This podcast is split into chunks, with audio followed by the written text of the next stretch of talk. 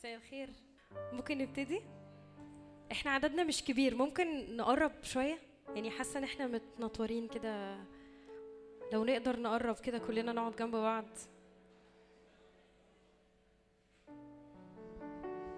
أنا أول مرة آجي هذا الاجتماع.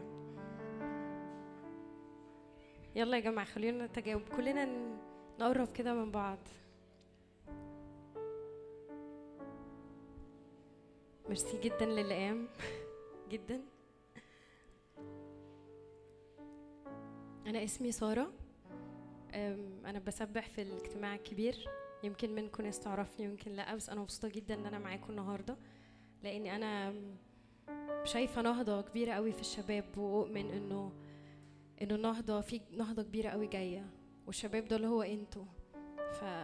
فانا مبسوطة قوي أكون وسطكم حقيقي ولأنه اللي بيحصل في وسطكم هو حقيقي جدا وغالي قوي فمبسوطة قوي إن أنا معاكم. خلونا وإحنا بنبدأ كده وقت التسبيح. أنا جوايا كل ما كنت أجي أصلي لل- للاجتماع ده كان جوايا كلمة التجلي. وإنه نصعد إلى الجبل فنشوف يسوع بيتجلى. يسوع ما بيتجلاش تحت الجبل. يسوع بيتجلى فوق الجبل. فده بيتطلب من تلاميذه إن هم كانوا يصعدوا. فإحنا جايين النهارده ببساطة نصعد فوق الجبل. هنصعد إزاي؟ هنصعد بالعبادة. العبادة هي بتغير حالتي وحالتك. بتغير حالتنا. بتغير شكلنا. لأن لما بنشوفه شكلنا بيتغير. ففي بداية الاجتماع كده غمض عينك معايا. قول له يا رب أنا حقيقي عايز أشوفك ومش عايزه أشوفك زي كل مرة. أنا عايزه أشوفك بتتجلى أمامي. أنا عايزه أشوف وجهك يا رب ينور يا رب. أنا عايزه أشوف هيئتك يا رب زي ما أنت يا رب. مش زي ما أنا اعتدت أشوفك لكن يا رب افتح عينيا عشان أشوفك يا رب زي ما أنت. افتح عينينا يا رب افتح عينين كل حد موجود في الاجتماع يا رب فيراك يا رب. يا رب مش جايين يا رب عايزين نسبح يا رب وخلاص يا رب وهي فترة تسبيح لكن يا رب اللي يحصل في الفترة دي يا رب حاجة أبدية يا رب تزرعها جوانا يا رب عطشانين يا رب عطشانين عطشانين عطشانين ليك عطشانين يا رب لرؤية جديدة عطشانين لرؤية جديدة يا رب ليك يا رب مكتوب كده عرف موسى طرقه وبني إسرائيل أفعاله في ناس بتعرف أفعاله بس موسى عرف طريق عرف طريق الرب. لأنه كان بيراه وجها لوجه. لأنه ما كانش راضي إن ملاك يمشي أمامه كان عايز وجهه يسير أمامه. فمش جايين يا رب نشوف حتى ملايكة يا رب لكن جايين نشوفك أنت نشوفك أنت وجها لوجه. افتح عينينا يا رب. روح القدس تحملنا. قول له احملني يا روح الله احملني يا روح الله. احملني لأراك جالس على العرش وأزيالك تملأ كل حياتي وكل بيتي وكل شغلي كل كل دراستي كل جامعتي كل حتة بروحها كل مواصلة بركبها. أزيالك تملأ يا رب المكان يا رب. أحمل حضورك يا رب. مكان ما موجود يا رب حضورك وأزيالك يملأوا المكان. لأنه أنا حامل حضورك لأن أنت فيا. يس يا رب احملنا احملنا احملنا. احملنا. جعانين وعطشانين يا رب لنراك تتجلى أمامنا. يا رب نصعد نصعد نصعد نصعد. نصعد لنرى نصعد لنرى يسوع المسيح وجها لوجه.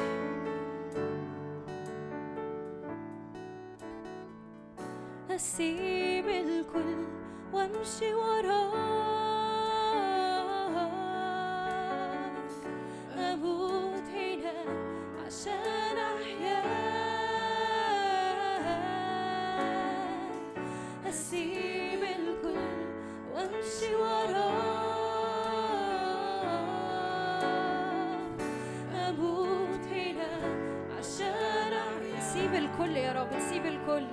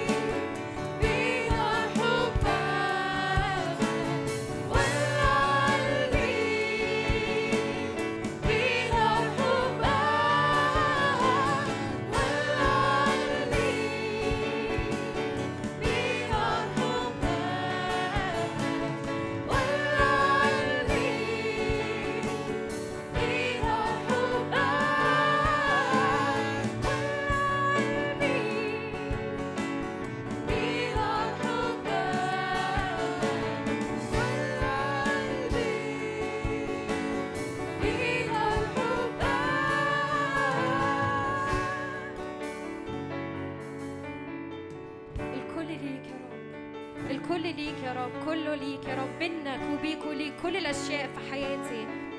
منك وبيك وليك كل الأشياء في حياتي. منك وبيك وليك كل الأشياء في حياتي. يا رب مفيش حتة في حياتي يا رب. مفيش حتة في حياتي يا رب مش قدامك يا رب. مهما كانت ضعيفة أو قوية يا رب. كل حتة يا رب احطها على المسبح أمامك الآن يا رب. واؤمن يا رب إنه كل حاجة بنحطها على المسبح. يا رب أمامك في نار بتنزل من السماء على هذه الذبيحة. إذا كان في العهد القديم كان دايما في نار على الذبيحة فكم بالحري وإحنا في العهد الجديد الآن. تعال بنارك يا رب علينا تعال بنارك علينا تعال بنارك على كل ذبيحة على كل وزنة يا رب بنديها لك. يا رب بنقدم لك كل الوزنات كده. بنقدم لك كل صحة بنقدم لك كل وقت. بنقدم لك كل كل حاجة بنعرف نعملها بإيدينا بنقدم لك عيلتنا صحابنا كل حاجة يا رب. تعالى بنارك تعالى بنارك تعالى بنارك. يا رب مش هنسيبك يا رب. غير لما تيجي بنارك على كل ذبيحة يا رب نأديلك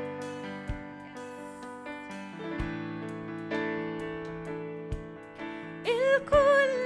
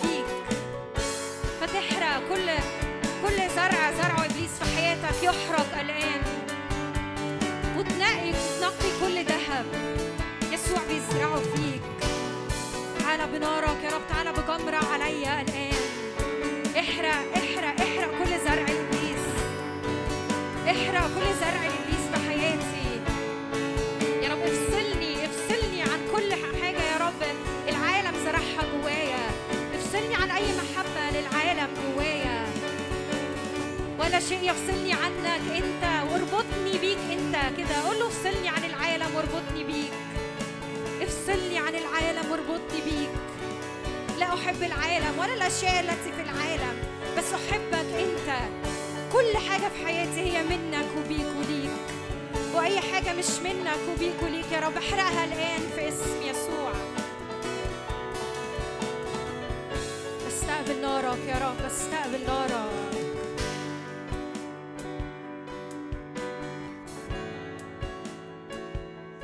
مكتوب كده إن كان أحد يقدر أن يرى ملكوت الله. إن كان لا أحد لا يولد من فوق لا يقدر أن يرى ملكوت الله. فده معناه إن كل حد مولود من فوق ليه إنه يرى ملكوت الله. لو عديت على واحد واحد كده وسألته آخر مرة شفت ملكوت الله كانت إمتى وشفت إيه؟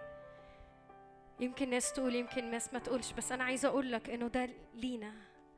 لينا إن إحنا نرى ملكوت الله لأن إحنا مولودين من فوق.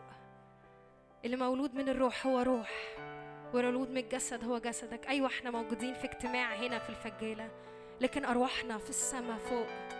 أرواحنا أمامه. مكتوب كده إنه أجلسنا معه في السماويات. فشوف نفسك وأنت بتعبد فوق. قول يا رب افتح عايز أشوفك. افتح عيني عشان أشوفك. يا رب روحي اللي امامك دلوقتي في السماء يا رب تقوى على جسدي اللي هنا. فاللي اشوفه في, في الروح يا رب يبقى أقوى بكتير قوي من اللي أنا شايفه بالجسد. ومش اختبار كده في اجتماع لكن يقعد معايا للأبد. لأن ما تصنعه هو في حياتي هو أبدي. فتعالى يا رب افتح كده اختبار جماعي. كلنا كلنا نرى ملكوت السماوات. كلنا نرى الجالس على العرش. مش حد وحد لا لا يكون عاثر في وسطنا. لا يكون حد لسه برجله آه ورجل لا لكن يا رب كلنا يا رب. قول إن كده. قول له كلي كلي قدامك على المسبح كلي قدامك على المسبح افتح عينيا افتح عينيا فأراك افتح عينيا فأراك افتح عينيا فأراك. ولع قلبي يا رب تاني بنار حبك. ولع قلبي يا رب. الهب قلبي بنارك. الهب قلبي بنارك. لا يكون عاثر في وسطنا ولا يكون حتة جوايا لسه فيها بتعثر. كلي يا رب كلي كل حتة ضعف تعالى بنار عليا الآن. نارك تقدسني ليك وتخصصني ليك. اشعل قلبي بنار ألهي قلبي بنار. نار حبك نار غيرتك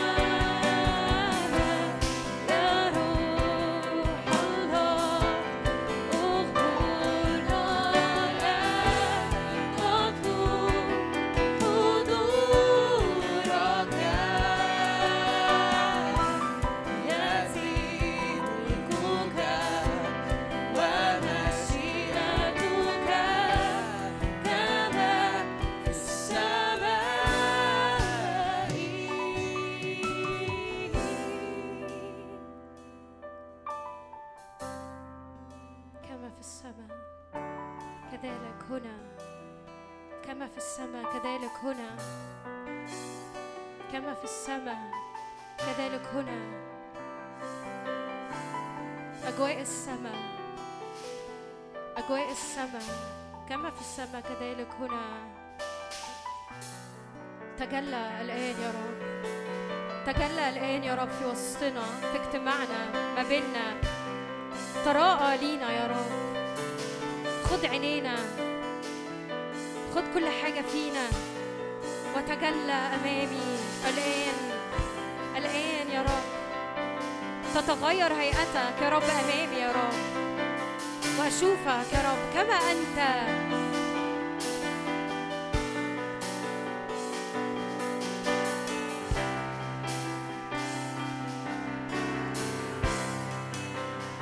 أؤمن إنه في عينين بتتفتح الآن. أؤمن بزيارة إلهية.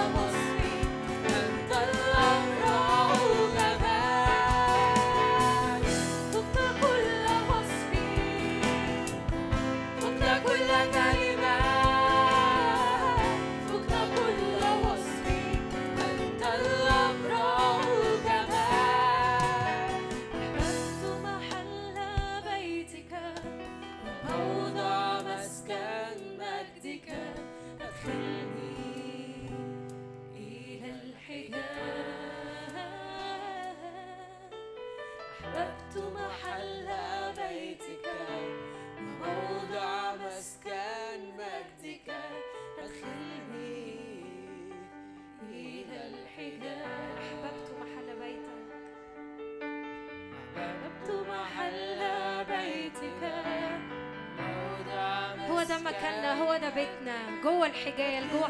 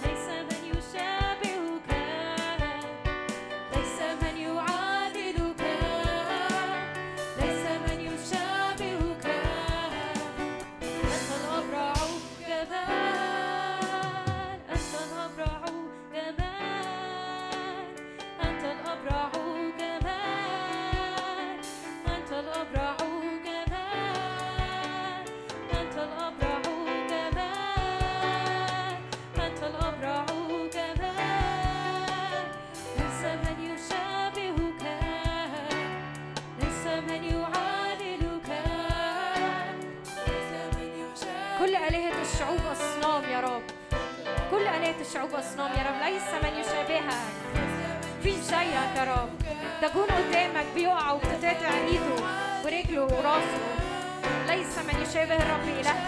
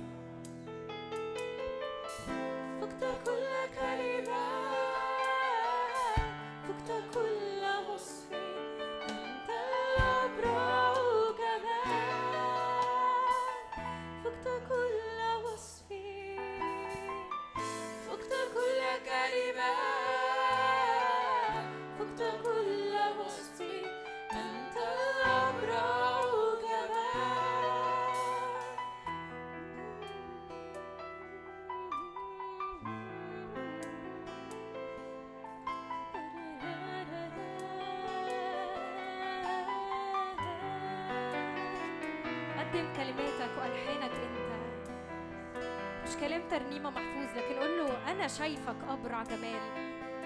مش آية مكتوبة لكن أنت في عينيا أحلى من أي حد. أنت الأبرع جمال. أنت الأبرع جمال. أنت وحدك أبرع جمال. ليس من يشابه الرب إلهنا. كل آلهة الشعوب أصنام. مفيش حاجة يا رب تقف أمامك. مفيش حاجة تيجي جنبك. انت الاعلى انت الاقوى انت الاليون الرب العلي انت الرب العلي. فوق الكل فوق الكل الرب العلي. بنعلن اسمك الرب العلي. فوق كل حياتنا فوق كل بيوتنا فوق كل أشغالنا فوق كل دراسة الرب العلي الاليون ضابط الكل حامل كل الأشياء بكلمة قدرته. ويحملني. ومن يمسني يمس حدقه عينه أنا ابدا مش متساب للظروف. من يمسني يمس حدقه عينه أنا مخلوق على صورته وعلى شبهه. شركاء الطبيعة الإلهية هي دي هويتنا الحقيقية. على شبهه على صورته على مثاله. شركائه لا أدعوكم بعد عبيد بل أحباء شركاء. حبايبي حبايبي رب جاي يقولك النهارده أنت حبيبي أنت حبيبي. أنا عايزة أرد قلبك عايزة أولع نار في قلبك ليا. أبدا مفيش حاجة تطفيها. أنت حبيبي أنت حبيبي. مش عشان أنت كويس مكتوب كده. وإذ ونحن بعد خطى مات المسيح لأجلنا. مش وأنت كويس بيحبك مش وأنت بتاخد الخلوة. وأنت في أوحش حتة هو بيحبك. وانت بتعمل الخطية هو بيحبك ومادت ايده. فمد إيدك كده ليه قول له يا رب انت الأبرع جمال وحدك تاخد قلبي وحدك تاخد فكري وعينيا كل حاجة فيا هي منك وبيك وليك. تحملني تحملني تحملني إلى عرشك. وتراءى قدامك ليلا ونهار أصعد بخوري ليلا ونهار. ولا شيء أبدا يفصلني عنك. ولا شيء يفصلني عن حبك. أسكن في نار أسكن في النار. إلهنا نار أكلة نسكن في النار. نسكن في وقائد أبدية. ونحيا ونوجد في النار في الوقائد الأبدية. من يفصلني عن النار؟ من يفصلني عن النار؟ لاني قدسني فيك ولع قلبي بيك. يا يسوع املاني بيك. قدسني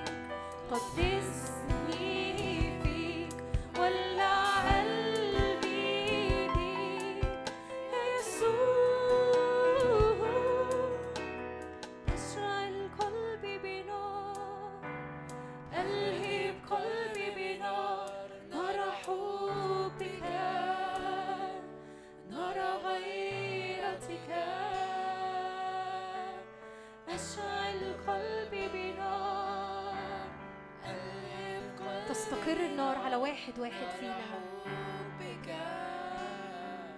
نار غيرتك.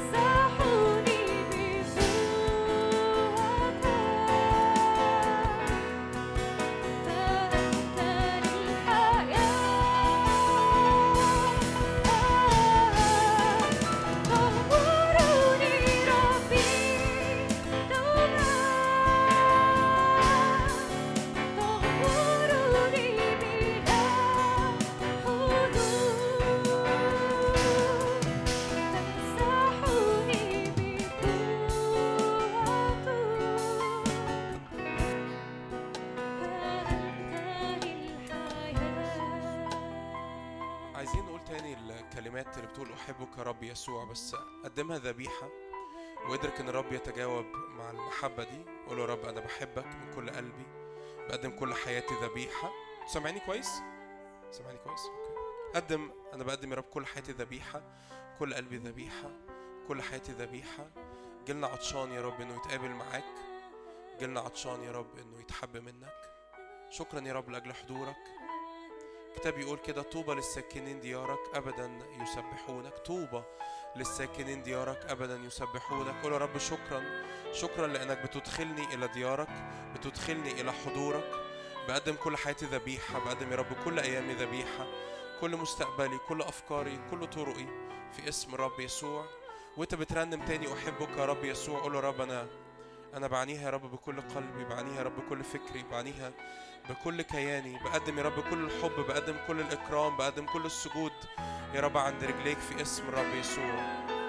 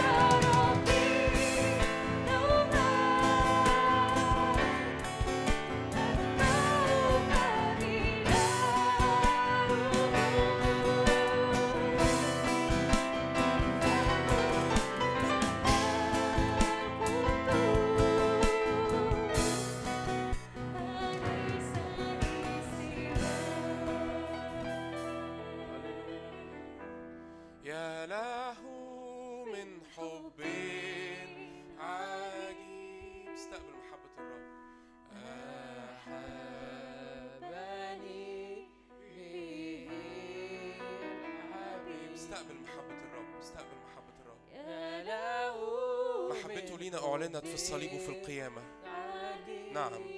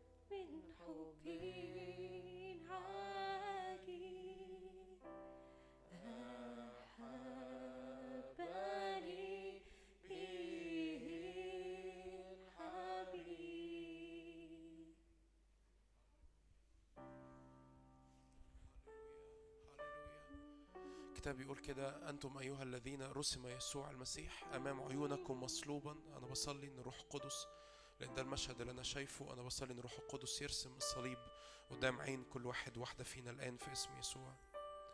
وتدرك عمق المحبة زي ما الرسول بولس يقول كده إيمان ابن الله الذي أحبني وأسلم نفسه لأجلي. ابن الله اللي بيحبك محبة شخصية أسلم نفسه لأجلك أنت بشكل شخصي. هللويا. يا رب أنا بصلي زي ما كانت سارة بتقودنا تجلى. بس عظمة عظمة تجلي عظمة تجلي المحبة هي في الصليب. هي في الصليب هي في الدم المسفوك لأجلنا. الدم اللي سفك لأجل خطايانا الدم اللي سفك لأجل ذنوبنا الدم اللي سفك في اسم يسوع. فأقول رب نعم دمك يطهر من كل خطية دمك يطهر من كل شكاية دمك يطهر من كل ذنب في اسم يسوع. تغسلني الكتاب يقول كده اغسلني فأبيض أكثر من الثلج. طهرني بالزوفة فأطهر في اسم يسوع. قول رب دمك يطهر. دمك يغسل يغسل الضمير يغسل الشكاية يغسل الخطية يغسل الضعف يغسل البعد يكسر الانفصال. الحجاب انشق من أعلى إلى أسفل. أشكرك لأن صار لي دخول وصار لي ثقة للدخول أمام عرش النعمة في اسم يسوع. هللويا.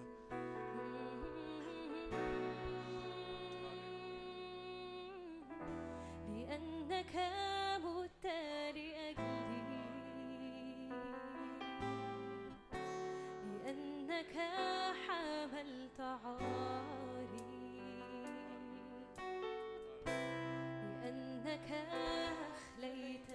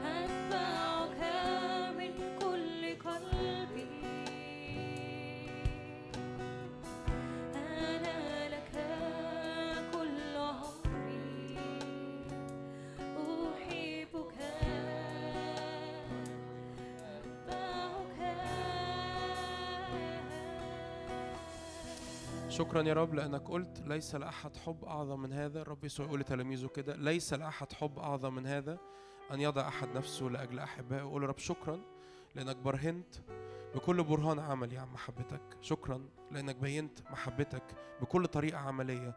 وضعت نفسك لأجلي سفكت الدم لأجلي حبتني احببتني فضلا. الكتاب بيقول اذ ونحن بعد خطاة مات المسيح لأجلنا. قول له شكرا. لو أي حد هنا وسطينا محتاج يقبل الرب لو أي حد هنا وسطينا جاي من بعيد جاي تعبان جاي جاي بقال- بقالك فترة بعيد عن الرب قول يا رب شكرا لأنه في الصليب في الصليب أنت غسلت خطيتي غفرت خطيتي. أنا بقبل يا رب ذبيحة الصليب لأجلي. بقبل يا رب إني أكون ابنك وأنت تكون أب. بقبل يا رب إنك تكون ملك وسيد على حياتي. أنا بختار يا رب إني أمشي وراك. روح الله شكرا.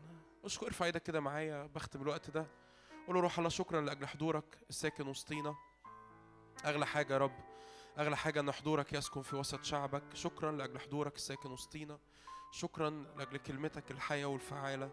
شكرا يا رب لأجل كل يا رب مرة بنجتمع كل مرة بنجتمع. أنت عندك خبز خبز يا رب طازة بترسله لينا. كل مرة بنجتمع حواليك أنت عندك يا رب أكل طازة عندك وجبة دسمة لحياتنا. كل مرة يا رب نأتي أمامك أنت بتقابل معانا يا رب وجها لوجه في اسم رب يسوع. يا رب أنا بصلي إن ما يكونش حد وسطينا مفصول أو بيتفرج أو مستبعد نفسه عن اللي حاصل. لكن كلنا ندخل إلى العمق في اسم الرب يسوع في اسم يسوع. أشكرك يا روح الله لأجل حضورك. في اسم يسوع. آمين آمين آمين.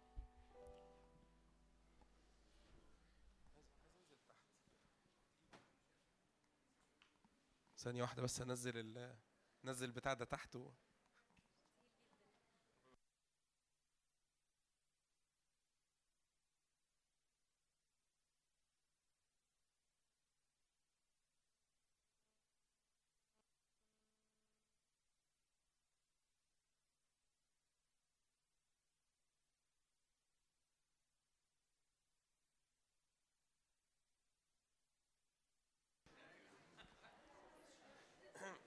مساء الخير. خلاص نزلنا نزلنا البتاع خلاص. مساء الخير. معايا ولا إيه؟ سامعيني؟ هو ده صوتي ولا ده النت؟ صوت صوتي كده؟ أيوة. أخباركم إيه؟ الحمد لله على السلامة. الناس اللي رجعوا مع- معانا امبارح بالليل من المؤتمر وموجودين النهارده يعني حاجة إيه؟ على على التحية. في كلام كتير ليه في كلام كتير ليه. بس نهدى نهدى. أنا أنا هادي ومش هقدر أعلي صوتي فإيه؟ فنهدى علشان والنهاردة كمان اجتماع يعني هعمل فيه حاجة خاصة مش مش طبيعي إن هي بتتعمل يعني في في اجتماعات الشباب بس هعملها لأن رب شغلني بيها. مش ما هنعرف إيه اللي إيه هي ما هو أنا مروح. ما أنا ما أنا موجود أهو. آه، عايز أقول لك بس في اسم يسوع. عايز أقول لك بس كده في الأول إنه يعني حقيقي فعلا إحنا عايشين في أنا عارف إنتوا بقالنا بقالنا فترة عمالين نقول الكلام ده وناس كتير بتقوله بس إحنا فت... إحنا فعلا عايشين في فترة آه، خاصة ذهبية. الرب يعمله في وسطينا في وسط جيلنا غير مسبوق. ف آه، اركب الموجة إنجاز التعبير. آه، لو أنا مش عارف أركب الموجة لوحدي فخليك وسط الجسد خليك وسط المؤمنين. لو أنت شايف إن في ناس حواليك متشجعين وأنت مش متشجع قول لهم هو أنتوا مالكم متشجعين كده ليه؟ ما تيجوا نصلي مع بعض. ما تيجوا آه، نقرا الكتاب مع بعض. الكتاب بيقول كده إن موسى لما شاف عليقة بتشتعل لما شاف شجرة بتشتعل قال كده أمير الآن لأنظر هذا المنظر العجيب. أنا هميل دلوقتي عشان أشوف إيه اللي بيحصل. الكتاب بيقول كده ولما رأى الرب أنه مال لينظر ناداه الله من وسط العليقة. لما لما الرب لقى موسى بيميل يعني مهتم يعني آه، آه، العليقة آه، لفتت انتباه موسى الرب قرر إنه يعمل إيه؟ ينده عليه يقول له تعالى. موسى موسى اخلع عليك لأن الأرض التي أنت واقف عليها أرض مقدسة. فلما ترى علقه مشتعلة في شباب في سنك في ولاد وبنات في سنك ما تتفرجش من بعيد ما تحسش إنه ما أوكي. لا لا لا ما تعملش كده. نصيحة. نصيحة ما تعملش كده. لكن آه، آه، اقفز في النهر قول يا رب أنا عايز أشتعل عايز أتغير. عايز أعرفك عايز أقرب منك عايز أجري وراك عايز أعرفك كما لم أعرفك من قبل. آمين؟ آمين. افتح معايا تيموساوس الأولى إصحاح أربعة عشان أقول لك في الأول إحنا هنعمل إيه. تيموساوس الأولى إصحاح أربعة عدد 13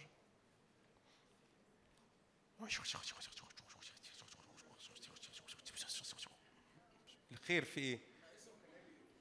آه. الفكرة إن أنا بص أنا عندي مشكلة إن أنا أعرف أسامي الناس كتير. فأنا ممكن بقى مثلا أروح مدي كلمة هنا على واحد هناك انده باسمه على واحدة هناك اندها باسمها ف... فليه يعني؟ ف... يعني ليه يعني؟ ليه؟ آه هتتشهر. تيموساوس الاولى 4 12 الكتاب بيقول كده الرسول بولس. أشجعك أشجعك النهارده تحديد يعني بالذات افتح الكتاب المقدس على الموبايل بتاعك آه، لأنه هنقرأ آيات كتير. تيموثاوس الأولى 4 12 بولس يقول لتيموثاوس كده لا يستهن أحد بحدثتك. كن قدوة للمؤمنين في الكلام في التصرف في المحبة في الروح في الإيمان في الطهارة. كي يقولوا هذا التعبير إلى أن أجيء لحد ما أجي اعكف على ثلاث حاجات. على القراءة والوعظ والتعليم. كلمة القراءة اعكف إلى ان اجيء اعكف على القراءة والوعظ والتعليم. كلمة القراءة في, في الكلمة اليوناني كلمة أنا اناجنوسز اناجنوسز معناها القراءة الع- العامة public public reading.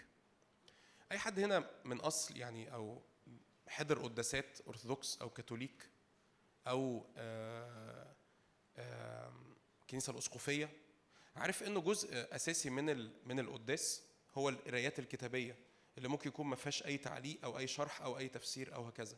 وده اللي أنا مشغول نعمله النهارده. أنا هن- هنقرأ بس أنا هشرح يعني ه- بس عايز أعمل مشغول إيه النهارده؟ لأنه من قبل المؤتمر و- وربنا شغلنا بإنه عايزين ندخل في العمق في الكلمة. وبعد كده الرب بيأكد حاجة في المؤتمر اللي كان موجود المؤتمر اللي ما كانش موجود اسمع التسجيلات حاجة ليها علاقة بالكلمة بالعمق في الكلمة من أول السنة وإحنا عاملين جدول ليه علاقة بالقرايات ال- اليومية عشان ناخد خلوتنا. كم حد كم حد ماشي معانا في الرحلة دي؟ أشوف إيدي مرفوعة أوكي. آمين. آمين.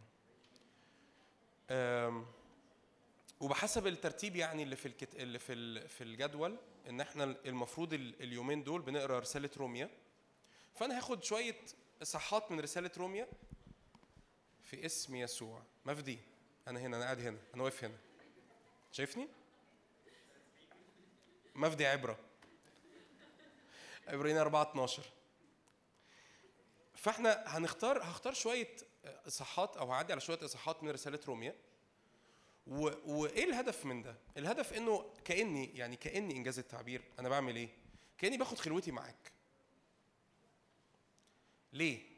لأنه الطبيعي في في الوعظ ال- اللي إحنا بن- بنتوعظه في الكنيسة إنه ممكن أكون ب- بختار موضوع وبعدين وأنا بختار موضوع أطلع لك آيات من الكتاب المقدس بت بت بتشرح الموضوع أو بتعضد الموضوع أو كده. تم- تمام؟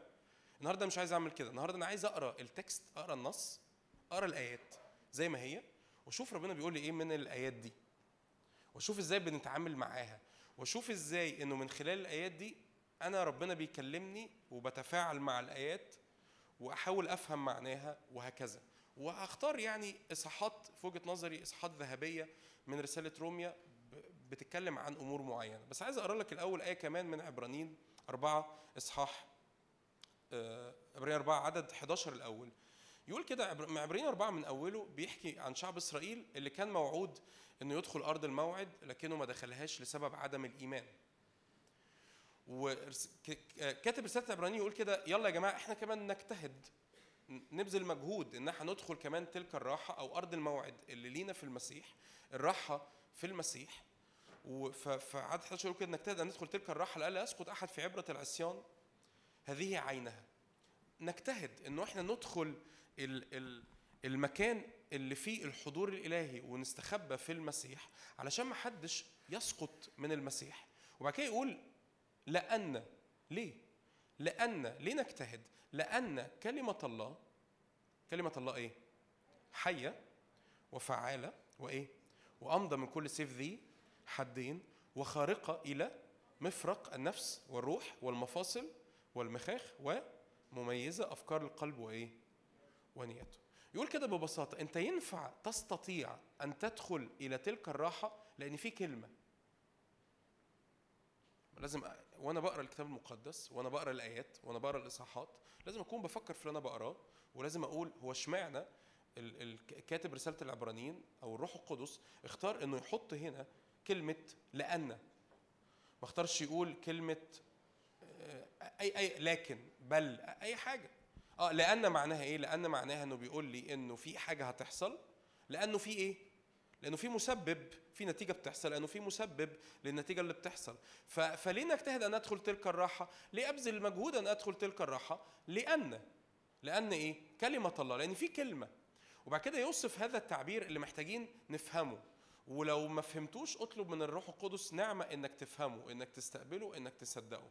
لأنه كلمة الله أول وصف لكلمة الله كلمة كلمة هنا هي لوجوس. كلمة لوجوس هي نفس الكلمة اللي جت عن الرب يسوع في يوحنا واحد إنه في البدء كان الإيه؟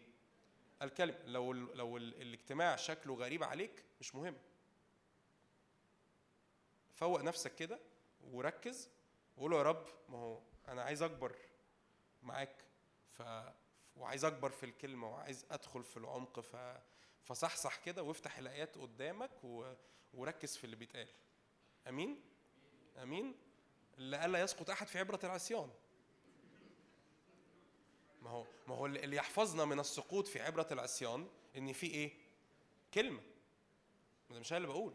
الايات اللي بتقول كده. لأن إيه؟ كلمة الله إيه؟ حية وإيه؟ وفع... كل- كلمة الله اللوجوس ده اذا لايف كلمة حية. وده ده بعد إحنا مش فاهمينه. إحنا و- وأصلي ان روح قدس يديك الإعلان ده. كلمة الله ال- النص ده اللي انت بتقراه حي مش حاجة جامدة ناشفة مش معلومات طول ما انت بتتعامل مع الكتاب المقدس على انك بتتعامل مع كلمات مطبوعة بحبر على ورق انت ما بتتغيرش كلمة الله حية لأنهي درجة؟ كلمة الله حية لدرجة أنه قال الله ليكن نور فكان نور. كلمة الله دي عندها القدرة على الخلق. دي مش معلومات. كلمة الله دي إيه؟ مش معلومات، عندها القدرة على الإيه؟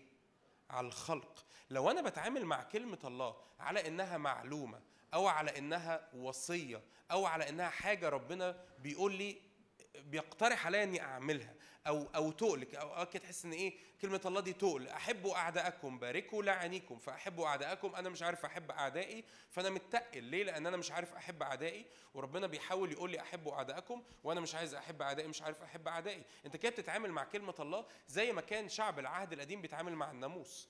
يعني إيه؟ يعني وصية مكتوبة على على لوحين حجارة أمر إلهي أنا مطالب مني إني أنفذه. كلمة الله مش كده. كلمة الله هي إيه؟ أول صفة ليها إن هي إيه؟ حية. هي كائن حي. كلمة الله كائن حي. كلمة الله كائن حي. يعني إيه كائن حي؟ يعني عنده القدرة على الخلق عنده القدرة على التغيير عنده القدرة أن يتفاعل. ده مش بس كلمة الله حية ده كلمة الله فعالة افكتيف يعني إيه فعالة؟ يعني فاعلة الأول هي بتشتغل بس مش بس بتشتغل مش بس بتغير مش بس بتعمل حاجة لكنها في واحد ممكن يكون بيشتغل لكنه مش effective مش efficient اللي بيعمله مش بي مش بيجيب نتيجة في في واحد بيذاكر بس بيسقط. أو واحد بيذاكر بس بيجيب مقبول. وفي واحد بيذاكر بس بيجيب امتياز بيطلع الأول على الدفعة. في واحد بيشتغل و و و و وبينجح في, في كل حاجة. وفي واحد بيشتغل و يا دوبك. ففي واحد فعال في شغله وفي واحد إيه؟ غير فعال. كلمة الله إيه بقى؟ حية وإيه؟ وفعالة. يعني إيه فعالة؟ يعني لما بتشتغل بتنجح. وده اللي الكتاب بيقوله في إشعياء 54 تقريبا اشعياء 55 سوري انه إنه إنه كلامي ناس بينزل زي المطر وكلماتي تنجح في كل ما أرسلتها له. وتعطي خبزا للآكل. كلمة الله عاملة زي المطر اللي بينزل على أرضك. لو أنت استقبلته زي المطر. الأرض ما بتصارعش مع المطر. إحنا بنصارع مع المطر. أنت مش بس بتصارع مع المطر أنت بترفض في أحيان كثيرة المطر. أنت دلوقتي وأنت قاعد في الاجتماع ودماغك عمالة تور ومش مش قابل خالص شكل الوعظة ده ولا مش لأن أنا يعني أنا مش ما تقلقوش أنا مش مشخصن الموضوع. يعني مش أنا عارف إنك مش متضايق مني. بس هو في حاجة في دماغك كده شغالة الستايل ده مش لأ مش قوي أو إن أنا أقعد قدام كلمة الله أوقات طويلة. انت انت انت كأنك أرض بترفض المطر ليه بترفض المطر؟ لأن أنت اتعاملت مع كلمة الله على إنها حروف محفورة على لوحين حجارة وربنا بيأمرني إني أعمل الحاجات دي. والشكل ده أثبت فشله في العهد القديم، الرب عارف إنه ده إن دي حاجة مش هتنجح، الإنسان مش هينجح فيها. الرب إدى الشعب العهد القديم الناموس عشان الشعب يفشل مش عشان ينجح الكتاب بيقول كده الناموس كان مؤدبنا إلى المسيح. أمال أعمل إيه مع كلمة الله؟ كلمة الله مطر. هو أنت بتعمل أنت بتعمل إيه لما تروح أنا أنا كتير بقول كده التعبير ده. أنت أنت بتعمل إيه لما تروح ال- ال- الساحل؟ تقعد على البحر. تقعد على البحر ليه؟ مش عايز أعمل حاجة تاني. منتهى الغباء لو رحت تقعد على البحر وأنت معاك اللابتوب بتشتغل. أو أو عملت أو عملت تتخانق في دماغك أو عملت تتخانق مع اللي جنبك. انت رايح تقعد على البحر. بس كده.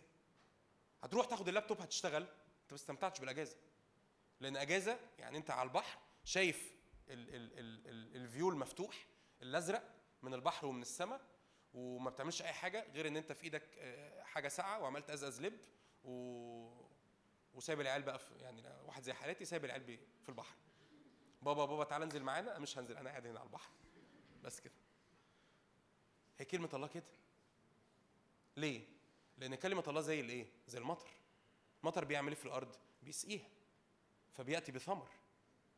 لو اتعاملت مع كلمة الله على إنها كائن حي فاعل وفعال وينجح في كل ما يرسله الرب أن يفعله ساعتها هتحب كلمة الله. أنت ليه بتحبش كلمة الله؟ أنت شايف إنه ربنا بيأمرني بيأمرني أوامر. حب آه، اغفر اعمل ما تعملش اتقدس. حبيبي لما الرب يقول لك تقدسوا الرب بيؤمر قداسة في حياتك. لو اتعاملت مع الكلمة بهذا المستوى هتتقدس. لو اتعاملت مع الكلمة بمستوى إن الرب بيأمرني إني أعمل حاجة أنا مش عارف أعملها مش هتعرف تعملها. أقولها مرة كمان. الرب جه في, في, في البدء خلق الله السماوات والأرض. كانت الأرض خاربة وخالية. فقال الله ليكن إيه؟ هو بيقول لمين ليكن نور؟ للخليقة الخاربة دي؟ طب هو كان إيه المطلوب إن الخليقة تعمله؟ ولا حاجة. to receive تستقبل الكلمة. يعني كتير كتير بتأمل في الحتة دي يعني لو الخليقة بقى عاملة زينا لو الخليقة بقى تعبانة في دماغها زينا فالخليقة مرة واحدة ترتبك. ربنا دلوقتي بيأمرني إني أعمل إيه؟ أنور. طب أجيب أتصرف منين؟ أجيب له منين النور؟ مع أنا خاربه وخاليه هو ربنا ده مش شايف هو ربنا مش حاسس هو ربنا مش عارف هو مش عارف اللي أنا بعدي بيه مش عارف أنا تعبان إزاي مش عارف أنا خارب وخالي إزاي. حبيبي اهدى. لما الله يقول ليكن نور النتيجة لو أنت استقبلت مع كلمة الله على أنها كائن حي وفعال هيكون إيه؟ نور. فأنت ت- ف- فالناس تسألني سؤال يعني أقرأ كم إصحاح في اليوم؟ أنت تحب تقعد على البحر كم ساعة في اليوم؟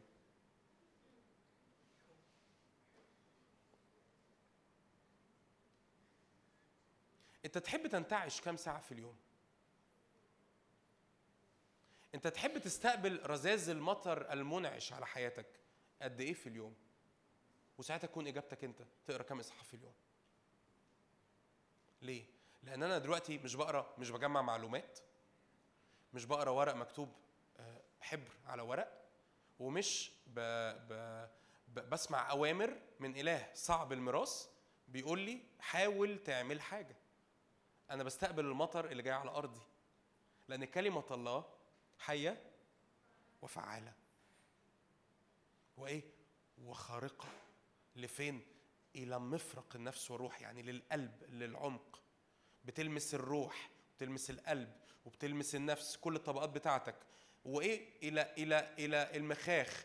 وإلى العظام ومميزة أفكار القلب ونيته. يعني بتلمس ال- الروح والقلب والنفس والجسد. هللويا.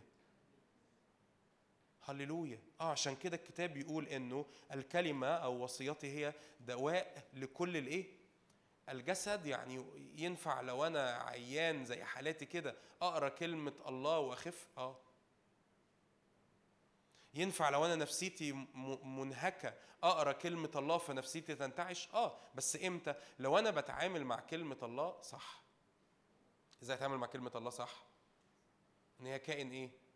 حي. فاعل وإيه؟ وفعال. وبيعمل إيه؟ وبينجح.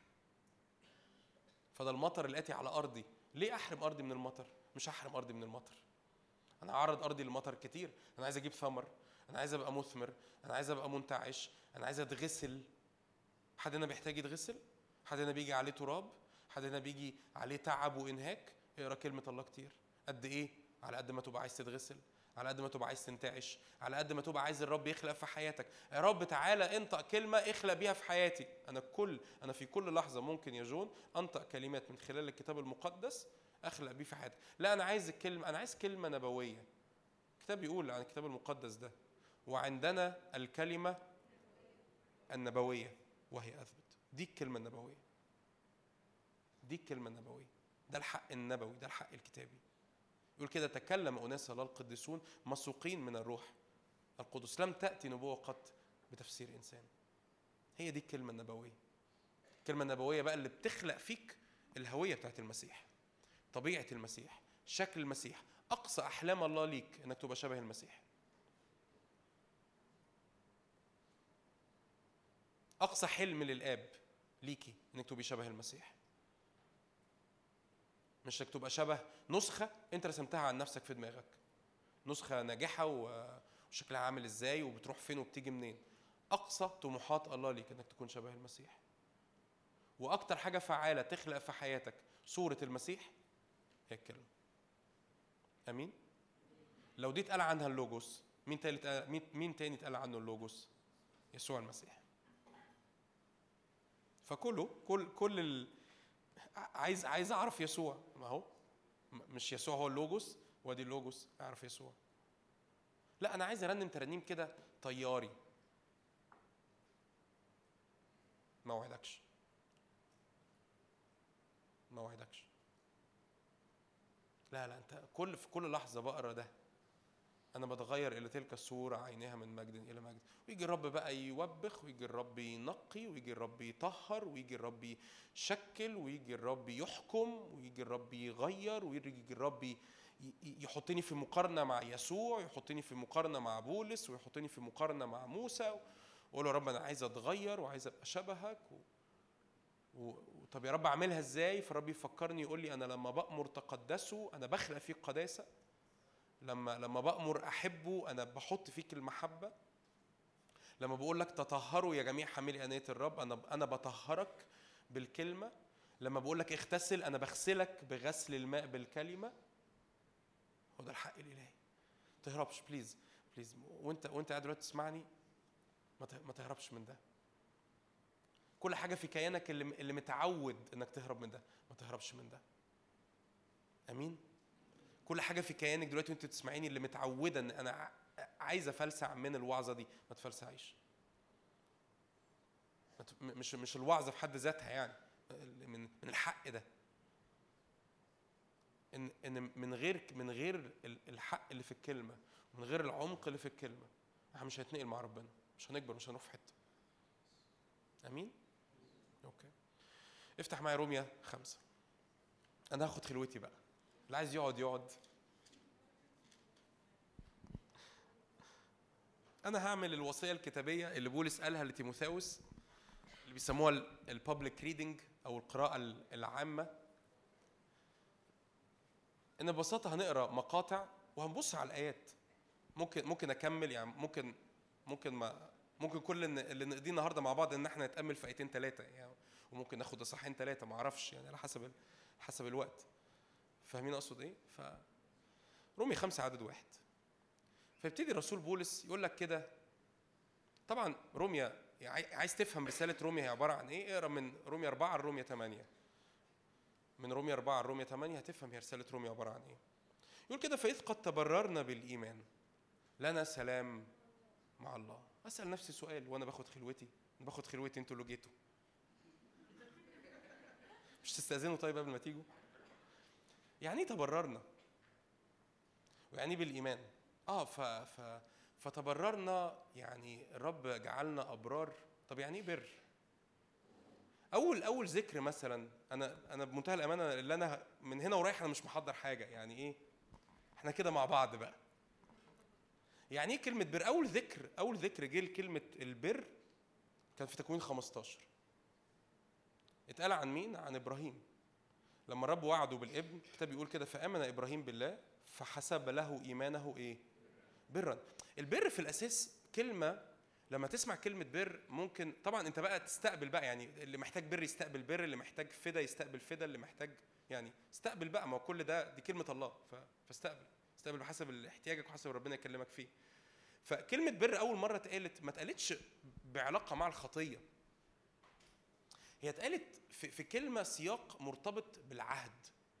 إنه في تكوين 15 بعد ما إبراهيم آمن بالله فحسب له إيمانه برا مكتوب كده إنه الرب أقام جعل سباتا على إبرام وقسم ال- القطع واجتاز بالنار بين القطع وده كان العهد اللي مع إبراهيم من بعد أعتقد العهد عمله في تكوين 17 فيعني إيه كلمة بر؟ كلمة بر انه انه إنه في عهد ما بيني وما بين الرب والرب من جانبه بي بي في اتساق مع العهد ده وأنا من ناحيتي أنا في اتساق مع العهد ده اللي ربنا صنعه بحسب ال- الخطية إحنا كلنا مش أبرار ليه لأنه الله ما فيهوش خطية الله ما فيهوش نجاسة هي طب إيه الخطية أصلا الخطيه هي الانفصال كلمة الخطية هي أن يخطئ الهدف، أن يخطئ الإنسان الهدف. ده معنى كلمة الخطية في العبري وفي اليوناني، أن تخطئ الهدف. طب إيه هي الخطية؟ الخطية يعني انفصال. يا عم أنا ما أنا ما بقتش بت- بتمشى مع الرب. يقول لك كده إحنا بالإيمان حصل فينا إيه؟ يعني رجعنا في العهد تاني اللي ما بيننا وما بين الآب. بس دخلناه إزاي؟ دخلناه إزاي؟ ما لا شايفين الآيات؟ محدش فاتح الموبايل ولا أي حاجة ولا ما أنا عارف إن هو بس برضه عشان نتابع كده مع بعضينا فإيه تبررنا إزاي يعني إيه إيمان يا سلام الثقة بما يرجى والإيقان بأمور لا ترى. فبالإيمان فزي ما إبرام لأنه كل رومية أربعة مثلا بيحكي عن إزاي إبرام أو إبراهيم تبرر بالإيمان. فيعني إيه إيمان؟ إيمان يعني أنا وثقت بالرب القادر. يعني إيه لو اقلب معايا بقى رومية أربعة عدد أربعة. أو وليه رومية أربعة عدد أربعة؟ ما نقرأ من أول عدد واحد. فبولس يسأل فماذا نقول أن أبانا إبراهيم قد وجد حسب الجسد؟ هو إبراهيم علاقته كان شكلها عامل إزاي مع ربنا؟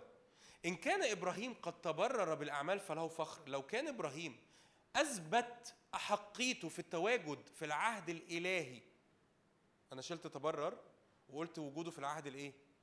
الإلهي. لو كان إبراهيم أثبت وجوده في أو أحقيته في التواجد في في في في الع- في العهد الإلهي ده بأعماله يعني بإمكانياته بشطارته بإنه بلا خطية فله فخر ينفع يفتخر. لكن يقول إيه؟ ولكن ليس لدى الله. يعني القصة عند ربنا ما بينفعش تيجي قدام ربنا وتفتخر. أمال إيه الموضوع؟ لأنه ماذا يقول الكتاب؟ فبولس يسأل. طب أمال الكتاب بيقول إيه؟ آمن إبراهيم بالله فحسب له إيه؟ برا. إبراهيم صدق في الرب وثق في الرب. قال له يا رب أنا ما أنا ما أقدرش أصدق في مستوى العهد ده. أنا ما أقدرش أقتنع إن أنا ينفع أجيب نسل. بس يا رب أنا واثق فيك. عشان كده كده الكتاب بيقول في عبرانيين 11 عن إبراهيم. إبراهيم لما دعي إيه؟ أطاع أن أن يخرج وهو لا يعلم إلى أين إيه؟ يأتي. فهو وثق صدق صدق في الرب. يا رب أنا ما أقدرش. ده يمكن يتربط بقى بشويه الكلام اللي كنا بنقوله من شوية عن كلمة الله. لما تقرأ الكلمة والكلمة بتأمرك بحاجة صدق. إن الكلمة تخلق فيك الحاجة دي اللي أنت مش عارف تعملها. لأن إبراهيم تبرر بالإيه؟ بالإيمان بالثقة بالثقة.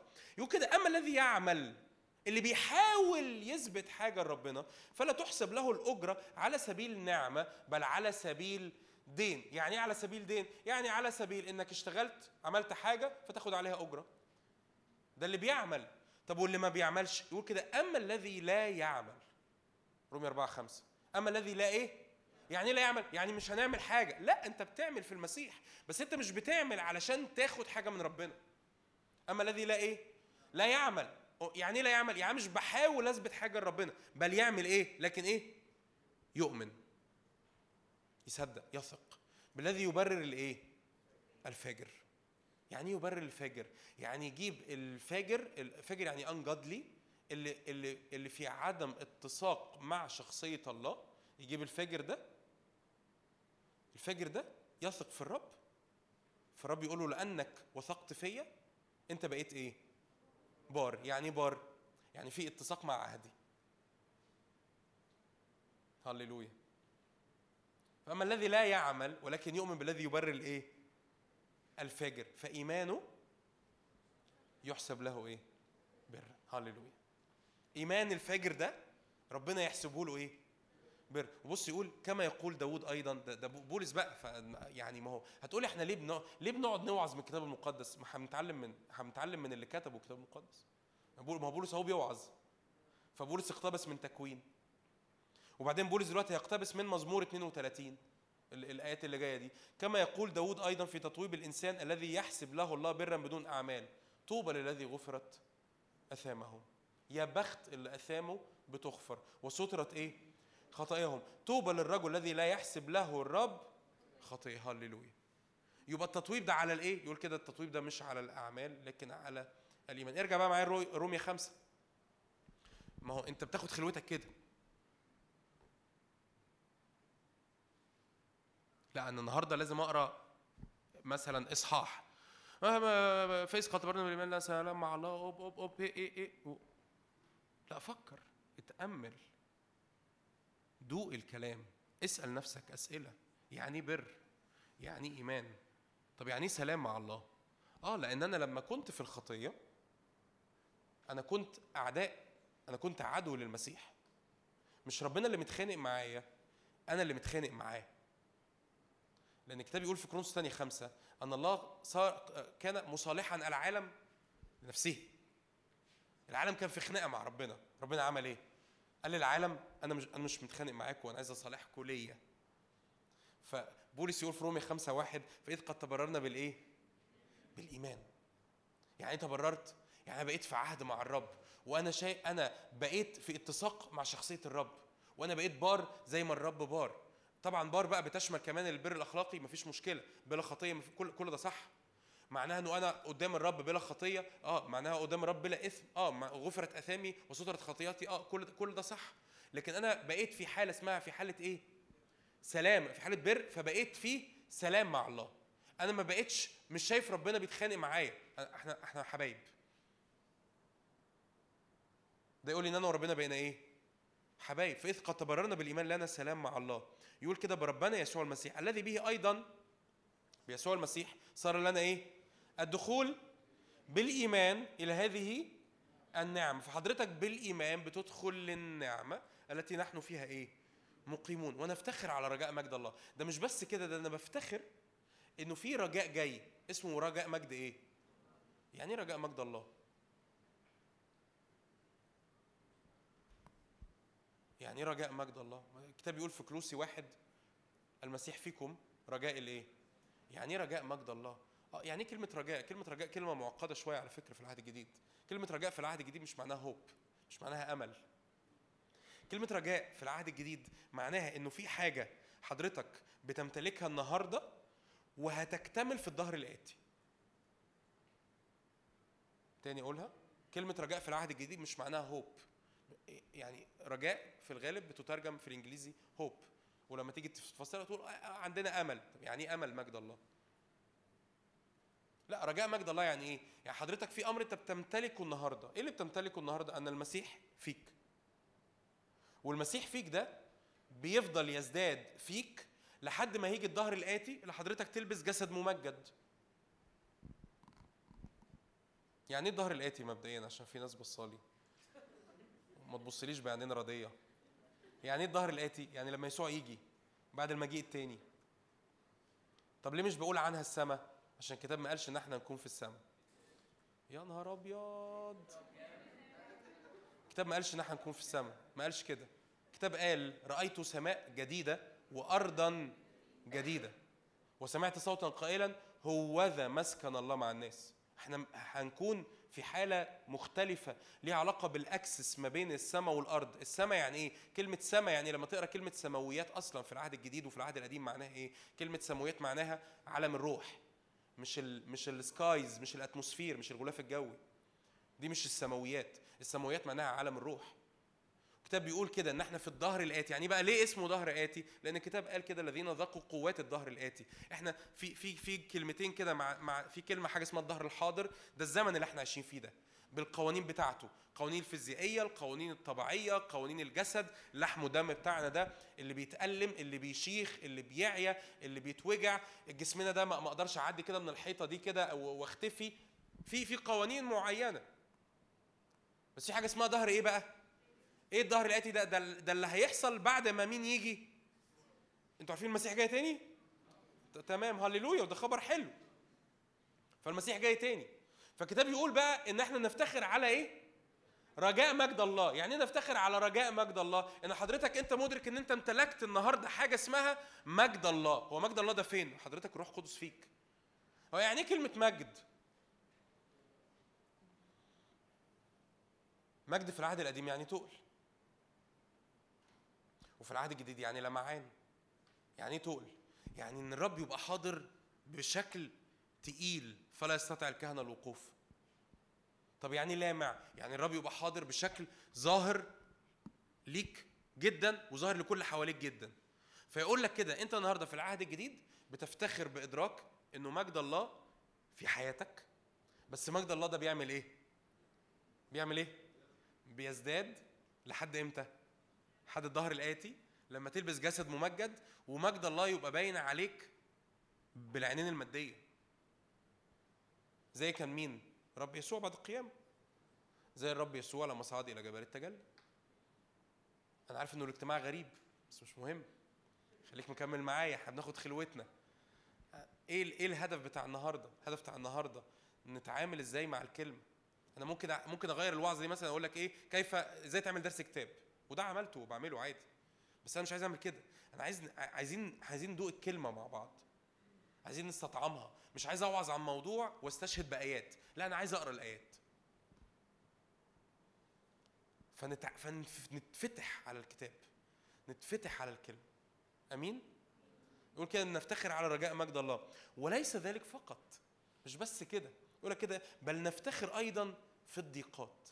طب ليه افتخر على رجاء مجد الله مفهومة؟ ليه نفتخر في الضيقات يا بولس؟ ما لازم أسأل. أنا بس أنا بسأل أنا بسأل الروح القدس أنا بسأل بولس اللي بيكتب الآيات والروح القدس اللي بيكتب الآيات. ليه أفتخر في الضيقات؟ يقول كده أصل الضيق ينشئ صبر. أصل حتى لو عديت في الضيق فالضيق بيعلمك حاجة اسمها إيه؟ صبر. ودي حاجة مفقودة من الجيل بتاعنا. الضيق ينشئ حاجة اسمها إيه؟ يعني إيه صبر؟ صبر الصبر العهد الجديد يعني مثابرة. يعني تفضل مستمر لقدام. صبر مش معناه إنك حاطط إيدك على خدك وبتقول إيه؟ يا رب جون يخلص الوعظة. مش ده الصبر. الصبر يعني إيه؟ هو حالة المثابرة. إن أنت قاعد في مكانك وتقول أيوه يلا يا جون. يلا عشان نخلص الوعظه فدي اسمها إيه؟ مثابرة. الصبر هو الانتظار السلبي. ده مش الصبر الكتابي. الصبر الكتابي هو حالة مثابرة. إن أنا بزق لقدام. أنا بزق لقدام. حتى لو مش شايف النتيجة. الضيق بيعلمني حاجة ما كانتش عندي. اسمها الإيه؟ الصبر. مش معنى كده إن الرب اللي بيبعت الضيق لكن معنى كده إن الرب يستخدم الضيق عشان يطلع فيا حاجة اسمها إيه صبر إني أعرف أنتظر إني أعرف يبقى عندي العضلات اللي اللي اللي, اللي كان بيجي قدامي كده حجرة في الشارع بتشنكل فيها النهارده بشوف جبل في الشارع بشوف جبل في الطريق يعني بطلع فوقيه ليه؟ لأن بقى عندي الإمكانية، الإمكانية دي جت من بسبب الإيه؟ الضيقات، فبولس يقول لك إحنا بنفتخر على رجاء مجد الله، لكن حتى لو في ضيقات، الضيق ينشئ إيه؟ صبر. ضيق يطلع لك عضلات، فتعرف تنتصر، فتعرف تطلع فوق الجبل، فتعرف تقوى، فتعرف تغلب الحاجات اللي كان العدو باعتها في طريقك عشان يغلبك بيها. والصبر إيه؟ يعني تزكية. شكرا، تزكية يعني ترقية. يعني إيه ترقية؟ يعني تدخل الامتحان وتنجح في الامتحان. هو الرب عنده فده يخليني أسأل سؤال، هو الرب عنده امتحانات؟ كتير. طب وإيه الفرق بين التجربة والامتحان؟ لا في فرق. التجربة هي كل حاجة العدو بيبعتها ضدك عشان يفشلك. فالخطية تجربة ولا امتحان؟ تجربة. الشهوة؟ تجربة. إنك تجدف على الرب؟ تجربة. إن يصيبك مرض؟ تجربة. كل دي تجارب. يعني إيه تجارب؟ يعني إبليس يرمي عليك حاجة تقيلة عشان هدفه إنه ما تكملش مع ربنا تتفشل ما تتشجعش تبعد عن ربنا. ما تحضرش الاجتماع. ما تاخدش خلوتك. ما تخدمش. ما تكملش في دعوتك. دي كلها اسمها إيه؟ تجارب. آه بس الرب ما بيبعتش التجربة. الرب عنده امتحانات. فعندنا مثلا برضو أول مرة اتقال كلمة امتحان تكوين 22 مع إبراهيم برضو. إنه الرب عمل إيه مع إبراهيم؟ امتحن إبراهيم. هو الرب ينفع يمتحني آه. بيمتحني قد إيه؟ كتير. طب كل مرة باخد بالي؟ لا كتير ما باخدش بالي.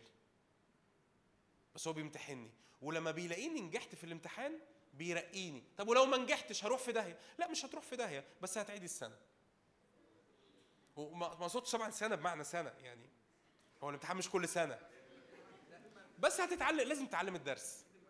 لازم تتعلم الدرس عشان تعدي من الامتحان. لأن الصبر بيطلع حاجة اسمها إيه؟ تزكيه يعني إيه الصبر ينشئ تزكية؟ أصل أنا اكتست في ضيق فلما اكتست في ضيق طلع لي عضلات. فلما طلعت عضلات دخلت امتحان مستوى أعلى. لما دخلت الامتحان المستوى الأعلى نجحت فيه. ده كل ده طلع بسبب الإيه؟ ضيق. آه. فالصبر ينشئ إيه برضو؟ تزكية. رب يمتحن يمتحن إيماني يمتحن تبعيتي يمتحن جديتي. وعلى فكرة الامتحان الامتحان عمره ما كان هدفه إن الرب يعرف لأن الرب كده كده عارف. الامتحان هدفه الأساسي إن أنا أعرف. لأنه الرب عارف. فأعرف مثلا قد إيه أنا بقول أنا يا رب بحبك بس أنا مش قادر أغفر. يا رب أنا بحبك بس مش عايز مش عايز اطيع الوصية. يا رب أنا بحبك بس مش عايز آخد خلوتي. فيجي امتحان test أنت بتحبني بجد؟ فيلبس وأندراوس كانوا ماشيين ورا الرب يسوع. فالرب يسوع كده يبص لفيلبس ويقول كده من أين نبتاع خبزا ليأكل هؤلاء؟ كان قدامه 5000 راجل غير الستات والأطفال والرب عايز يأكل الجموع. فيا فيلبس من أين نبتاع خبزا ليأكل هؤلاء؟ ففيلبس قال له يا معلم لا يكفي خبز ب 200 دينار. مكتوب كده إن يسوع المسيح قال هذا ليمتحنه. قال له كده عشان يمتحنه. يمتحنه في إيه؟ يشوف يعني فيلبس ما إحنا أنت تلميذ بقالك ثلاث سنين أكيد عارف انت شفتني بعمل حاجات كتير. تفتكر يعني فيلبس أقدر اضاعف الخمس خبزات والسمكتين؟ طب إيه اللي حصل في الامتحان ده؟ فيلبس ما نجحش. حصل له إيه فيلبس ما حصلوش حاجة. يعني اترفض مثلا من انه يكون تلميذ؟ ما اترفضش. ما حصلوش حاجة. بس فيلبس أكيد بعد كده بعد القيامة وبعد ما الرب يسوع ضاعف الخمس خبزات والسمكتين وعمل بعدها المعجزة أدرك إن فيلو- فيلبس أدرك إنه إيه ده؟ من الواضح ان أنا ما كانش عندي إيمان. بالرغم بالرغم إنه ممكن يكون في كل شوية فيلبس يقول للرب يسوع على فكرة أنا عندي إيمان أنا جامد قوي أنا رجل إيمان. فاهمين أقصد إيه؟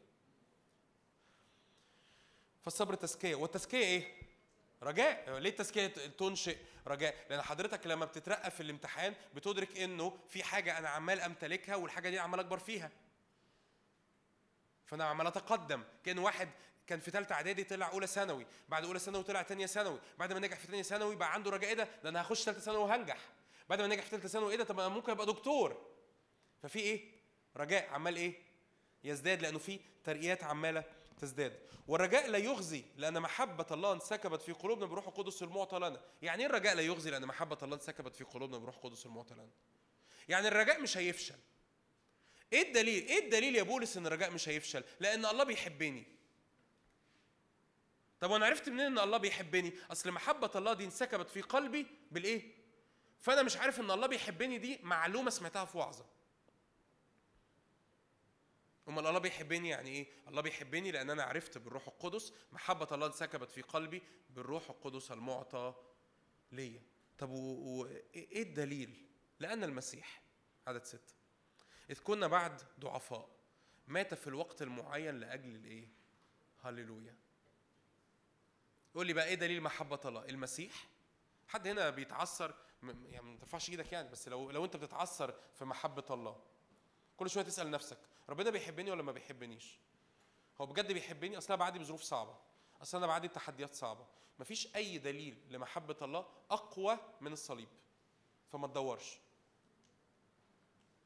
لو لو أنت لسه ما اختبرتش سوري. لو انت لسه ما أدركتش بالرغم ان انت ممكن تكون مؤمن لكن لسه ما أدركتش عمق محبة الله اللي ليك في الصليب مفيش أي حاجة تانية هتثبت لك محبة الله. هقولها تاني. هقولها تاني. ممكن تكون بتفكر لو ربنا عمل كذا أنا هعرف إن ربنا بيحبني. لو حصل في حياتي كذا أنا هعرف إن ربنا بيحبني. لو الموقف ده حصل كذا أنا هتأكد إن ربنا بيحبني. أي حاجة من دول مش هتثبت لك ابدا إن ربنا بيحبك. ليه؟ لأنه أعظم إعلان للحب هو الصليب.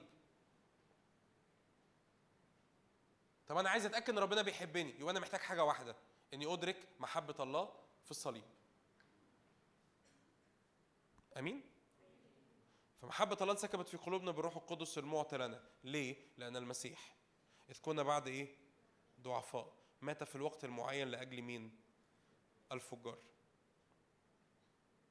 فإنه بالجهد، بالعافية يموت أحد لأجل بار، ده بالعافية ممكن واحد يختار إنه يموت لأجل واحد إيه؟ كويس. ويمكن ربما لأجل الصالح ويمكن لأجل واحد كويس يكسر أحد أيضا أن يموت. وي- ويمكن لأجل واحد كويس محترم يعني عليه القيمة واحد يتشجع كده وتاخده الجلالة ويقول أنا إيه أنا هموت لأجل ال- ال- الشخص ده. ولكن الله على عكس كل حاجة ولكن الله بين محبته لنا. ليه؟ لأنه ونحن بعد إيه؟ خطاة. مات المسيح إيه؟ فما هو دليل محبة الله ليا؟ انه لما أنا كنت إيه خاطئ المسيح مات إيه؟ لاجلي. ما هو دليل محبة الله ليا؟ ان لما أنا كنت إيه خاطئ المسيح مات إيه؟ لا مش مش محتاج أدلة تانية. وليس لأحد حب أعظم من هذا. مفيش دليل أكتر من كده ربنا يقدمه لك. مفيش دليل أكتر من كده ربنا يقدمه لك. أقوى دليل محبة إن المسيح مات لأجلي. إذا ونحن بعد خطاة مات المسيح لأجلنا. فبالأولى كثيرا لو المسيح مات لأجلي وأنا خاطي لو المسيح مات لأجلي ونحن كنا ضعفاء أو كنا فجار فبالأولى كثيرا ونحن متبررون الآن بإيه؟ فبالأولى كثيرا بقى لو أنا دلوقتي بقيت بار بدم يسوع المسيح أخلص به من الإيه؟ مفيش غضب على حياتي. هللويا. مفيش غضب على حياتي مفيش قضاء على حياتي. لا لا ده ربنا هيبعت غضب قضاء. مفيش قضاء على حياتي مفيش غضب على حياتي. ليه؟ لأن أنا بقيت متبرر بدم المسيح. وإيه ده إيه إيه ده, إيه إيه طب فين؟ ده, ده لما أنا كنت خاطي هو مات لأجلي. فكان بالحري بقى فبالأولى كثيرا ونحن متبررون الآن بدمه نخلص به من الغضب.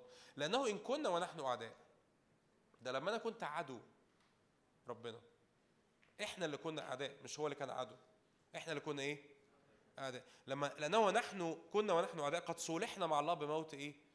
ده أنا اتصالحت مع ربنا بموت ابنه فبالأولى كثيرا ونحن مصالحون نخلص بإيه؟ يحصل الخلاص الكامل ال fullness بتاع ال salvation اكتمال الخلاص ده أخلص بحياه يسوع ليه؟ لأنه إذا كان هو صالحني مع معاه بموته بدمه فإزاي دلوقتي وأنا متبرر أقول إنه الخلاص ده مش هيكتمل؟ يعني إيه الخلاص يكتمل؟ يعني الخلاص ده يسود على كل جوانب حياتي. لأن في جوانب في حياتي لسه لم تخلص. في أفكار في نفسيتي في في مشاعر في نفسيتي أو في أفكار في ذهني ضد مشيئة الله. معنى كده إن في حتت في ذهني لم تخلص. لسه مش شبهه. في مشاعر بعدي بيها عكس اللي ربنا عايزني أحسه. في أمراض في جسدي عكس اللي ربنا عايز يصنعه في جسدي. معنى كده إن جسدي لم يخلص.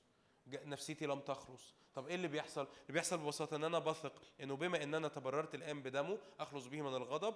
ولو لو أنا لما كنت عدو ربنا صالحني ليه فبالأولى كثيرا يعني بالأكتر جدا لما أنا دلوقتي بقيت مصالح مع الرب أخلص بإيه؟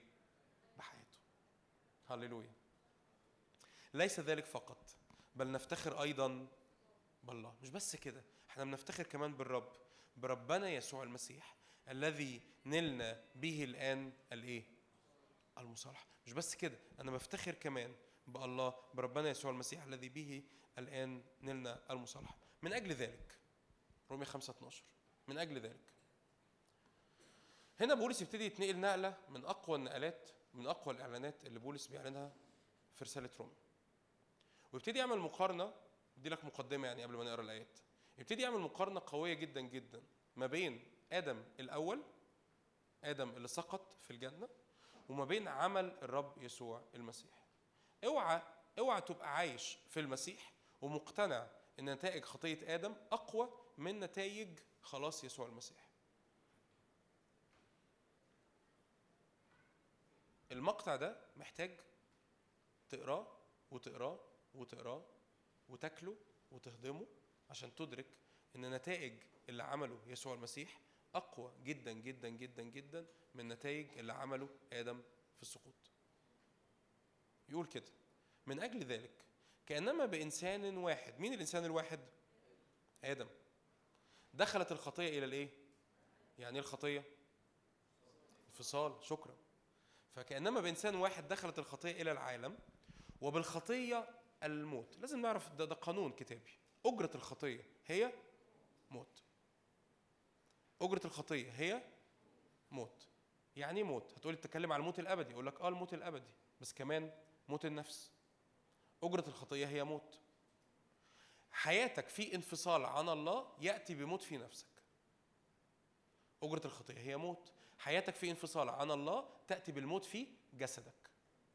حياتك في انفصال عن الله يأتي بموت في علاقاتك.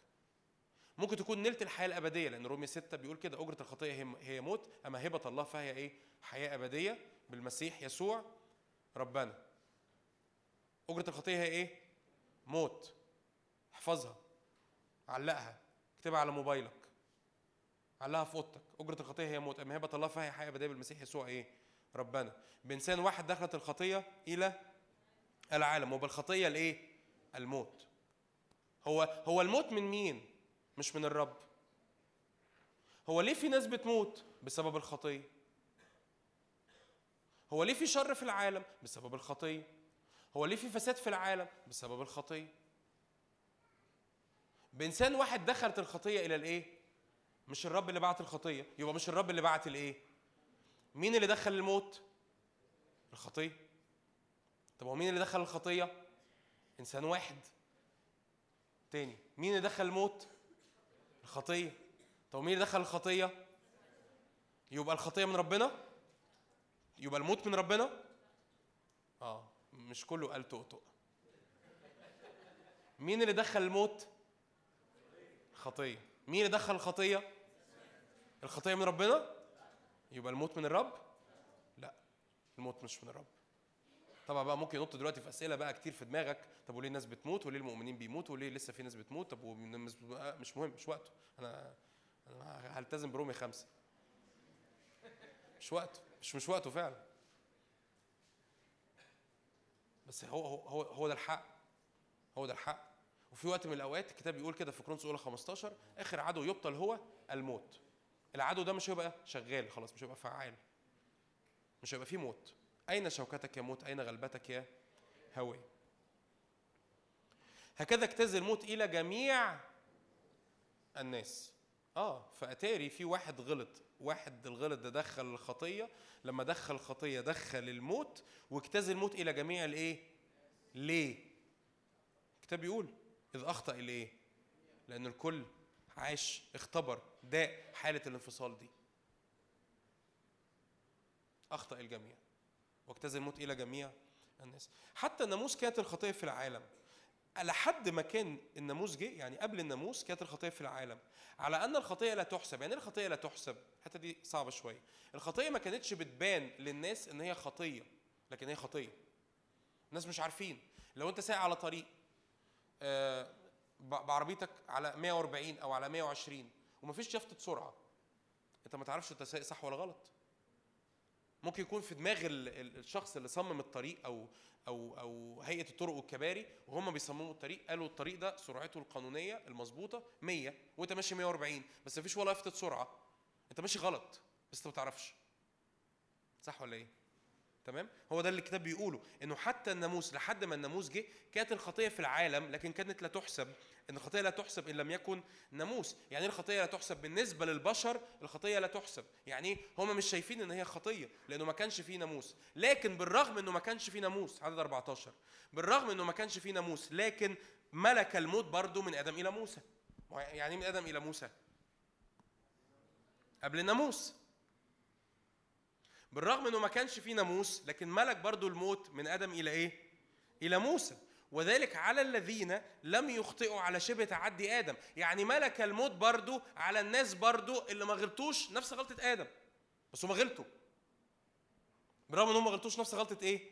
آدم. يبقى القصة هنا إن مش غلطة آدم خطية معينة هي اللي بتأتي بالموت. لكن هي حالة الخطية حالة الانفصال هو اللي بيأتي بالإيه؟ بالموت. الذي هو مثال الاتي ففي واحد يقول لي إيه؟ أنا لو كنت مكان آدم في الجنة ما كنتش هغلط لا كنت هتغلط. ليه؟ لأن الكتاب بيقول كده.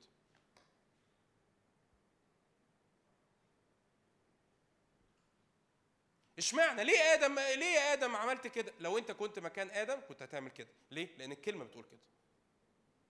طب وأنا وأنا لازم أصدق كل حاجة في الكلمة؟ آه لازم يعني. الكتاب بيقول إن آدم هو مثال الايه الاتي الرب اختار الرب بيختار عينات. الرب اختار آدم وحواء اختار شعب إسرائيل اختار إبراهيم هو بيختار عينات. العينات دول بيورونا البشرية شكلها شك... كلها شكلها عامل إزاي. تقول لي أنا لو مكان شعب إسرائيل في البرية ما كنتش هتذمر التذمر اللي هم بيعملوه. أقول لك لا كنت هتعمل كده. أنا لو كنت لو كان ربنا بيمطر عليا كل يوم صبح المن وباكله كده بشوفه وشفت بقى سحاب النار ومش عارف إيه ما كنتش هعمل الشعب الاسرائيلي اللي عملوه. لا كنت هتعمل كده. ليه؟ لأن دي عينات.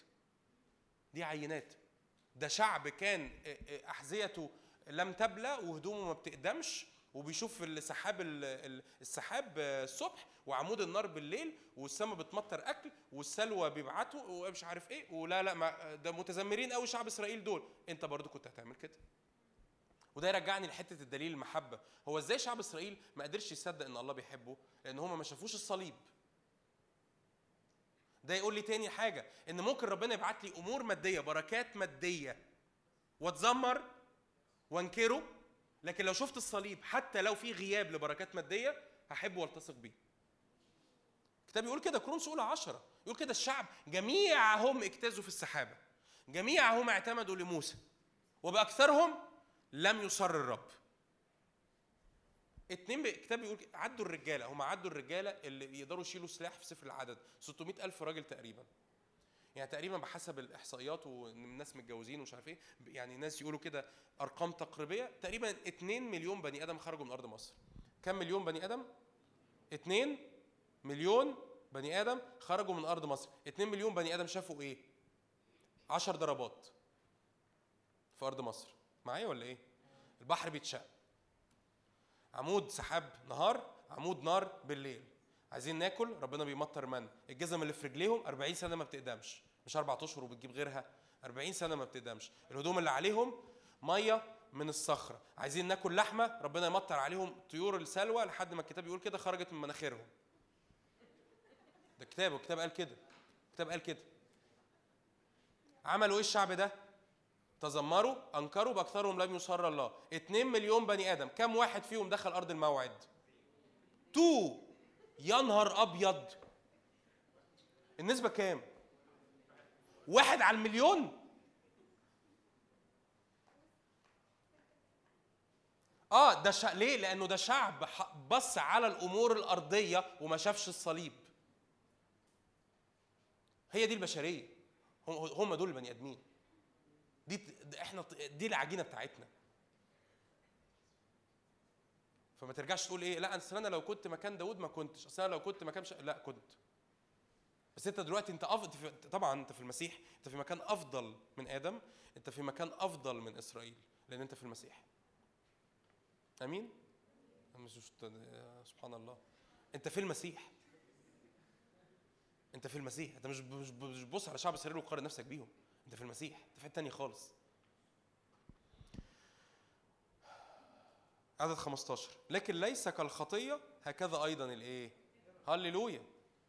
هم هروم النهارده هناخد هاخد خلوتي في رومية خمسة بس كفاية. ليس الخطية هكذا أيضا الإيه؟ الهبة. هللويا.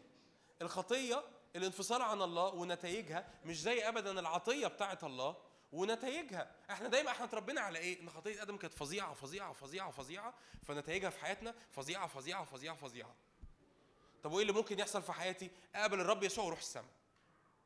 بس كل حاجة حصلت وحشة في حياتي بسبب آدم الوحش اللي عمل خطيه وحشة وكل حاجة في حياتي وحشة. بس الرب يقول لك كده الخطيه كانت بمستوى لكن ليس الخطيه هكذا أيضا الإيه؟ الهبة. ليه؟ إن كان بخطيه واحد. إن كان بخطيه إيه؟ واحد متى الإيه؟ الكثيرون. فبالأولى كثيرا نعمة الله. يعني إيه بالأولى كثيرا؟ يعني بالأفضل جدا بالاكثر جدا بالاكثر قوي. لو خطيه واحد موتت ناس كتير. فبالأولى كثيرا إيه؟ نعمة الله. معلش بس سؤال لوشوشكو الجميلة. أنت قريت رسالة روميا كم مرة في حياتك؟ اقراها كتير. قريت الكتاب المقدس كم مرة في حياتك؟ اقراه كتير. كتير. كتير. لو سمحت. أرجوكي أرجوك. اقرا الكتاب المقدس كتير؟ كتير. إيه اللي فاهمه واللي مش فاهمه والآيات اللي مش فاهمها عديها وتعالى اسألني فيها وطلع تفاسير و... بس اقرأ كتير. احفظه. احفظ الكتاب. احفظ الآيات. أوكي؟ أمين؟ ممكن؟ ممكن. عشان خاطر حياتك. عشان خاطرك انت. مش عشان خاطر حد. عشان خاطر أيامك ومستقبلك. عشان تفهم انت بتعبد مين وبتعبد إيه وبتعمل إيه ورايح فين وجاي منين. مش تحضر اجتماع وبتيجي تاخد شحنة من الحد لحد وبعديها بثلاث سنين مش هنلاقيك. ليه مش هنلاقيك؟ لأن مفيش أساس. هتتشغل وهتتجوز وهتخلف وهتتسحل.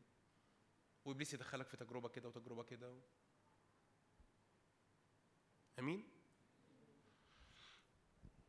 إن كان بخطية واحد مات الكثيرون فبالأولى كثيرا إيه؟ الهدية بتاعت ربنا نعمة الله والعطية بالإيه؟ ما هي عطية النعمة؟ البر. ما هو بالإيمان تبررنا وبالإيمان صار لنا دخول إلى النعمة التي نحن فيها إيه؟ مقيمون. والعطية بالنعمة التي بالإنسان الواحد يسوع المسيح قد ازدادت للايه لكثيرين وليس كما بواحد قد أخطأ هكذا الإيه؟ إيه هتقولي أنا مش أنا مش هتقولي أنا أنا عمري ما سمعت حد بيوعظ الكلام ده. أقول لك أنا مش بوعظك أنا بقرأ الكلام أنا بقرأ كتاب. أنت النهارده جيت في قداس بابليك ريدنج يعني أنا بقرأ كتاب أنا مش بوعظك أنا مش بقول لك أفكاري. هو الكتاب بيقول كده. ليس كما بواحد أخطأ هكذا العطية. في واحد غلط كثيرون ماتوا. طب فبالأولى كثيرا عطيه النعمة اللي بيسوع المسيح. يعني مين أقوى؟ لو آدم لو آدم نتائجه قوية طب يسوع المسيح عمل إيه؟ تمام؟ لأن الحكم من واحد للدينونة. أما الهبة آه، فمن جرى خطايا كثيرة للتبرير. يعني إيه الآية دي؟ ليس كما بواحد قد أخطأ هكذا العطية. واحد غلط فالنتيجة موت. آه، في في واحد تبرر أو واحد طاع زي ما هنقرأ كمان شوية. ففي عطية اللي هي البر. الحكم من واحد للدينونة. يعني إيه في واحد اتحكم عليه فجاء. جاء الإيه؟ الدينونة. أجرة الخطية هي إيه؟ موت. لكن في واحد تاني. أما الهبة. العطية بقى فمن جرى خطايا كثيرة. يعني إيه من جرى خطايا كثيرة؟ ففي عطية أعطيت للمؤمنين بس العطية دي الغريبة. في واحد غلط جت دينونة. لكن في خطايا كثيرة كثيرة اتعملت في حق واحد. واحد غلط اللي هو مين؟ آدم. فجاب إيه؟ دينونة. لكن في خطايا كتير اتعملت في حق واحد جابت إيه؟ تبرير. يا إيه الخطايا كتير اتعملت في حق واحد؟ الخطايا اللي اتعملت في حق مين؟ يسوع المسيح.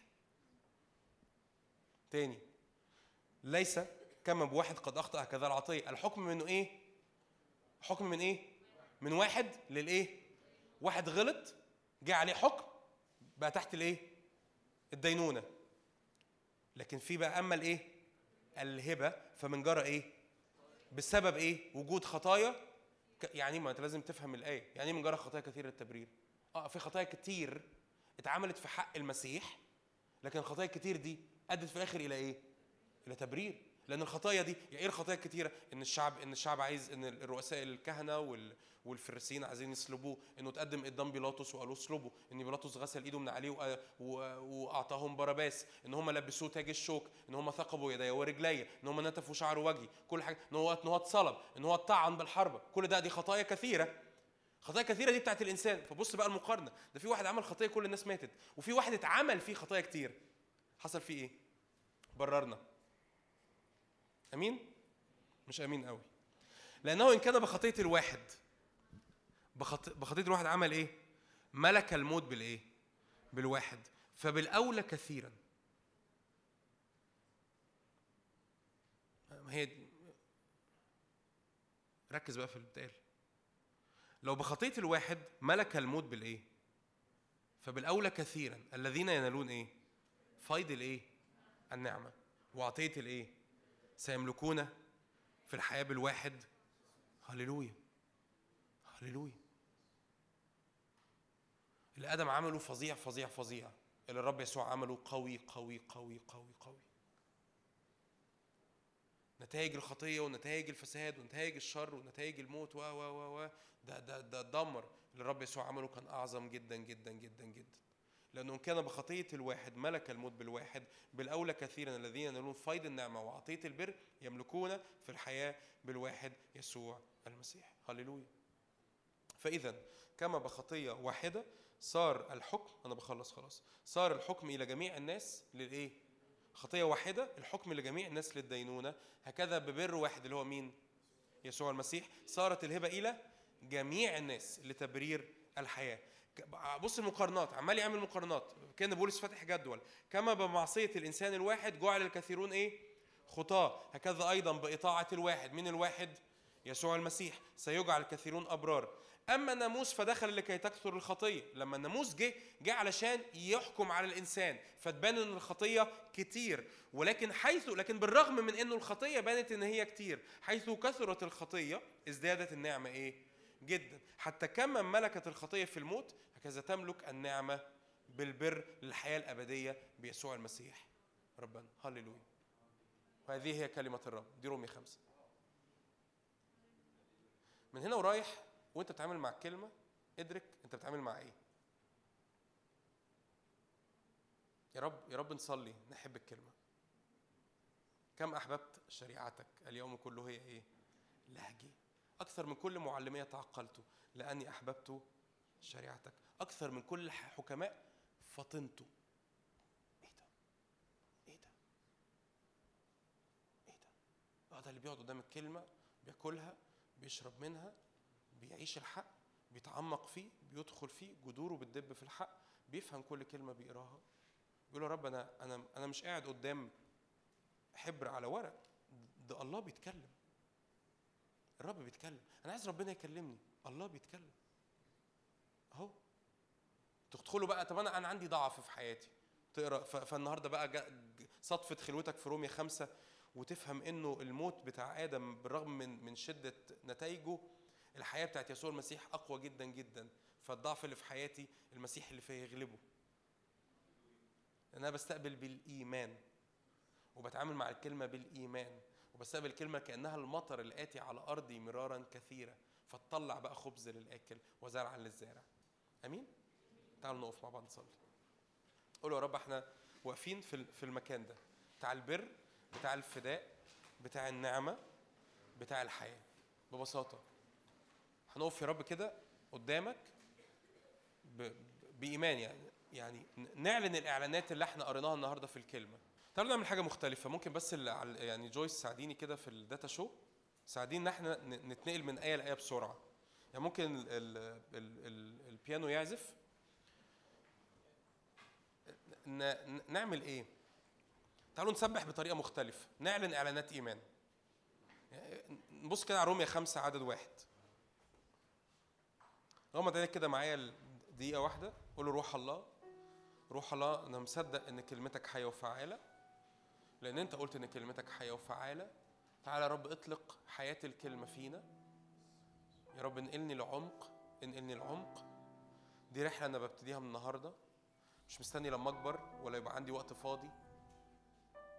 ده من النهارده يا رب. أدخل أدخل إلى العمق في اسم يسوع في معرفتك معرفة حقك معرفة كلمتك في اسم يسوع. هللويا. افتح رومية خمسة واحد معايا. اعلن كده معايا. فإذ تعالوا نعلنها مع بعض. إذ قد تبررنا بالإيمان لنا سلام مع الله بربنا يسوع المسيح. مرة كمان. إذ قد تبررنا بالإيمان لنا سلام مع الله بربنا يسوع المسيح. مرة أخيرة. إذ قد تبررنا بالإيمان لنا سلام مع الله بربنا يسوع المسيح. حط إيدك على قلبك كده وانت مغمض عينك. قول يا رب شكرا لأني بالإيمان بستقبل البر. بستقبل الاتساق إني أكون في حالة الاتساق مع العهد. بستقبل برك. لا شكاية على ضميري لا شكاية بسبب خطية لا شكاية بسبب ضعف. رومية 8 طبعا يقول يوصل للاستنتاج اذا لا شيء من الدينونة الآن على الذين هم في المسيح يسوع. قول يا رب شكرا لأن أنا ليا سلام معاك. أنا مش في خناقة معاك. ولا انت في خناقة معايا. كتير بن- بنتعامل مع ربنا كأني في صراع كأني في خناقة. بحاول أشد البركة من ربنا وبحاول أسحب البركة من ربنا وبحاول أقنع ربنا إنه يعمل حاجة في حياتي. لا لا لا. قول يا رب شكرا لأن أنا تبررت بالإيمان في اسم يسوع. قال ارفع إيدك كده اعلن. اشكرك يا رب لأني تبررت بالإيمان. أنت بترفع إيدك كده قدام الرب إعلان إيمان. شكرا يا رب لأني تبررت بالإيمان. شكرا لأني تبررت بالإيمان وشكرا لأن أنا ليا سلام معاك. شكرا لأن أنا ليا سلام معاك. هللويا أنا مش بعيد عنك أنا مش غريب عنك. أفسس يقول كده لسن- لسنا بعد غرباء ونزلاء بل رعيه مع القديسين وأهل بيت الله. شكرا يا رب لأن ليا سلام معاك. الكلمة بتقول كده لما بتتعامل مع الكلمة ومع الحق وبتلهج بالآية وبتصلي بالآية الحق بيبقى حقيقة فيك. الخلوة بتتاخد كده.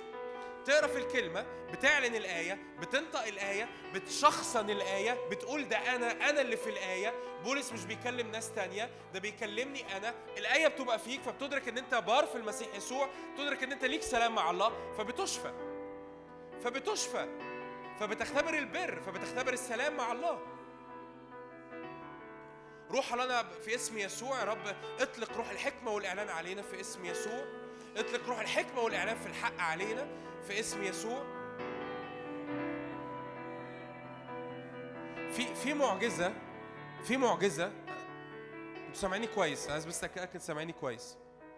في معجزة الرب يسوع عملها في لو 24 آه، كتير لما بنتعامل مع الكلمة مع الكتاب المقدس بنت كأنه كأنه حاجة في المخ يعني حاجة في الدماغ في الذهن. ففي واحد يقول لك أنا بفهم كويس واحد تاني يقول لك ما بفهمش كويس. كان كان كاننا مثلا بنذاكر بنذاكر مثلا حساب رياضة. في في ناس شاطرة في الرياضة وفي ناس إيه؟ مش شاطرة في الرياضة. في في واحد شاطر في التاريخ وواحد مش شاطر في التاريخ. الرب يسوع لما اتقابل مع التلاميذ بعد القيامة عمل معجزة. قال كده إيه؟ حينئذ فتح ذهنهم ليفهموا الكتب. ففهموا الكتب. إيه ده؟ ف ف فده مش يعني يعني إيه؟ لا الكتاب المقدس ده ليه ناس وفي ناس بتفهمه وناس ما بتفهموش. آه ده ده الرياضة. ده ده, ده التاريخ ده الجغرافيا. لكن لما الكتاب المقدس الروح القدس بيدي هذه المعجزة إنه يفتح أذهاننا فإيه؟ فإيه؟ فنفهم الكتب. فمد إيدك قدامك قول له يا رب أنا بستقبل المعجزة دي. مد إيدك قدامك قول له يا رب أنا بستقبل المعجزة دي. روح الله روح الله تعالى افتح أذهاننا في اسم يسوع لنفهم الكتب. روح الله في اسم يسوع افتح أذهاننا الآن. افتح أذهاننا الآن لنفهم الكتب في اسم يسوع.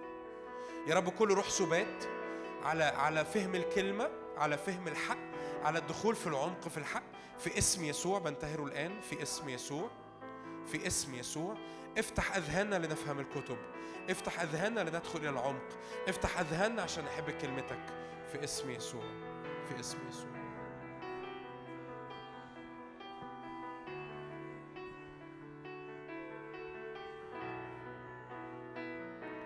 يا روح الحكمة والإعلان يا روح الحكمة والإعلان أنير عيون أذهاننا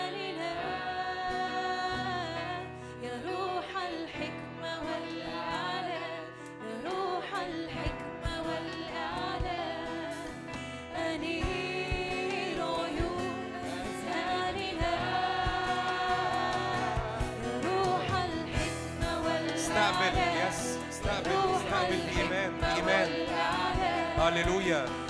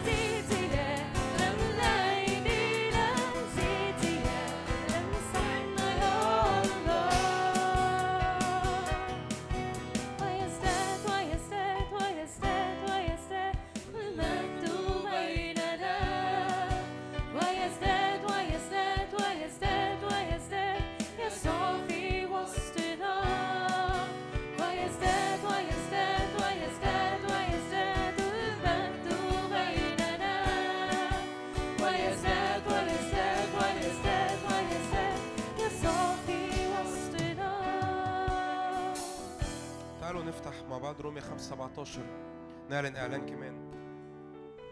5 17 أنت واقف قدام الرب وأنت مدرك أنت بتعلن إعلان من الكلمة. الإعلان ده يتجسد في حياتك يأتي بحياته في حياتك.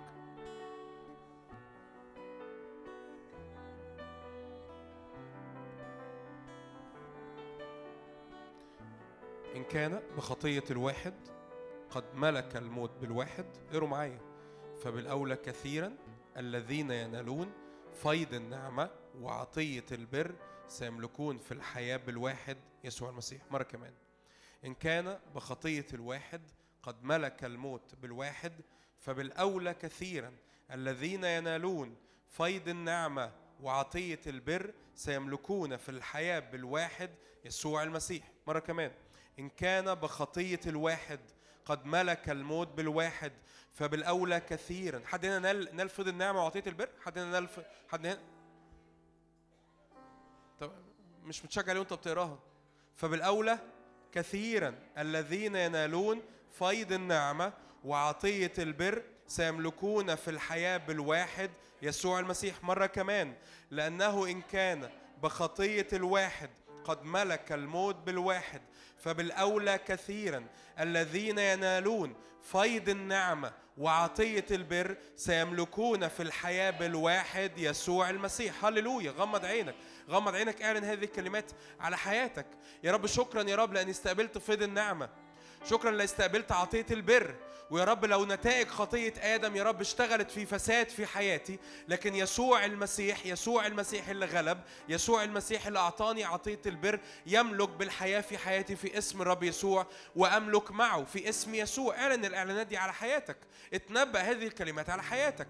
يا رب إن كان يا رب خطية الواحد دخل الفساد في حياتي دخل الموت في حياتي دخل الشر في حياتي دخلت النجاسة في حياتي دخلت خطايا في حياتي دخلت أمراض في حياتي يا رب بالأولى كثيرا لأني أنا نلت عطية النعمة وعطية البر وفيض النعمة وعطية البر. يا رب أملك في الحياة بالواحد يسوع المسيح في اسم يسوع. امتلئ بالقوة امتلئ بالبر امتلئ بالنور امتلئ بالغلبة في اسم الرب يسوع. ارفع إيدك كده واعلن أين شوكتك يا موت؟ أين شوكتك يا موت؟ أين غلبتك يا هوية في اسم الرب يسوع؟ لأن أجرة الخطية هي موت أما هبة الله فهي حياة أبدية بالمسيح يسوع ربنا.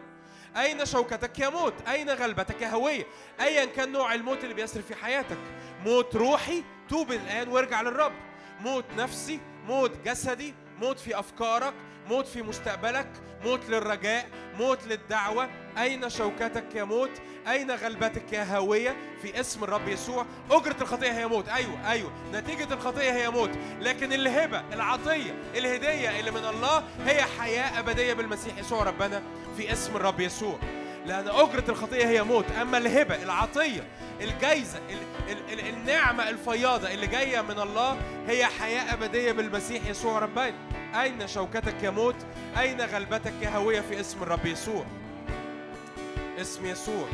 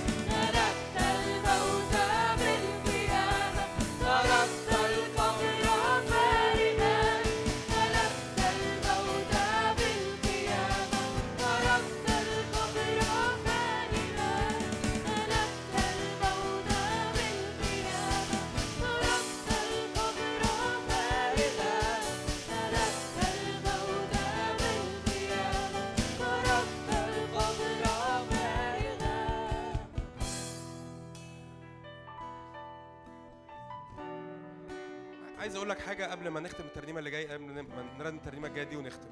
عايز شارك عايز عايز أقول كده. كلمة الله صادقة. كلمة الله صادقة. كلمة الله صادقة. وكل كذب على جيلنا وكل غياب لليقين في جيلنا في اسم الرب يسوع أنا برفضه من على حياتك في اسم يسوع. كلمة الله صادقة. كلمة الله صادقة.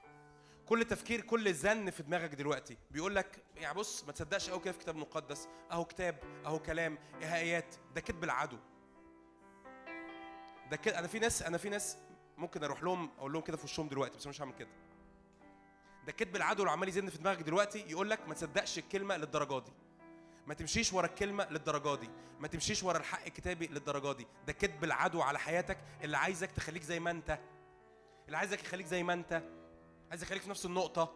بتلف حوالين نفسك في نفس الفشل في نفس الخزي في نفس الخطية في نفس التوهان. كلمة الله صادقة.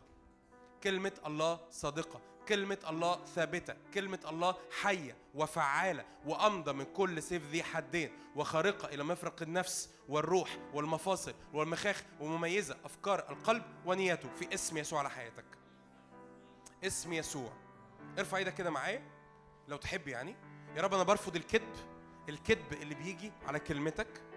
الكذب اللي بيجي على كلمتك التشكيك اللي بيجي على كلمتك أنا برفضه أنا بعلن يا رب إن كلمتك صادقة في حياتي في اسم الرب يسوع وتنجح في اسم يسوع. كلمتك تنجح في اسم الرب يسوع. كلمتك تثبتني وتضع وتضع أساسات ثابتة لحياتي في اسم الرب يسوع في اسم يسوع. Come السرير قد كان نورك ومجد الرب أشرق عليك. قومي السرير قد كان نورك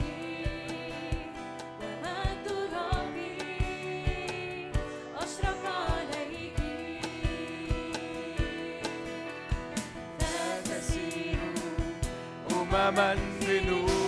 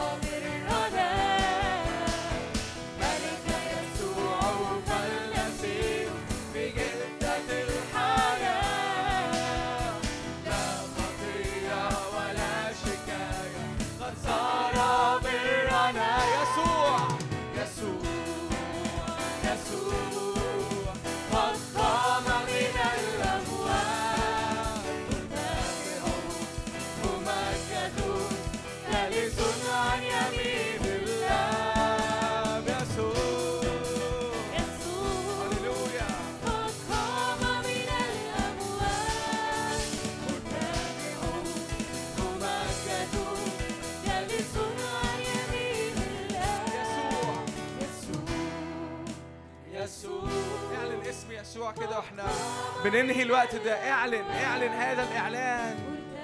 هو مرتفع هو ممجد هو جالس. شاور عليه تاني قول له يسوع يسوع. أنت قمت من الأموات. هللويا. مرتفع.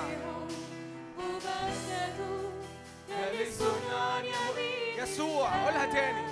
يسوع يسوع. قد قام من الأموات مرتفع ممجد جالس عن يمين الآب يسوع يسوع قد قام من الأموات مرتفع ممجد جالس عن يمين الآب يسوع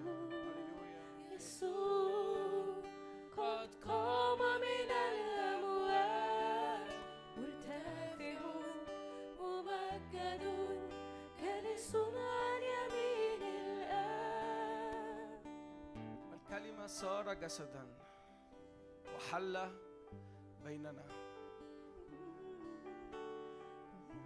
والكلمة قد صار جسد وقد حل بين هذه الجماعة بين هذه الجماعة بين جماعة المؤمنين. قد حل فينا قد صارت لنا الشركة في يسوع. هللويا هللويا هللويا هللويا هللويا هللويا هللويا هللويا هللويا. حط إيدك كده على قلبك وإحنا بنختم الوقت ده. اشكر رب معايا كده انه يسوع الكلمة صارت جسد فيا وحلت حلت فيا بالكامل. حل فينا. هللويا. رأينا مجد هللويا. على السماء فينا الكلمة صار جسدا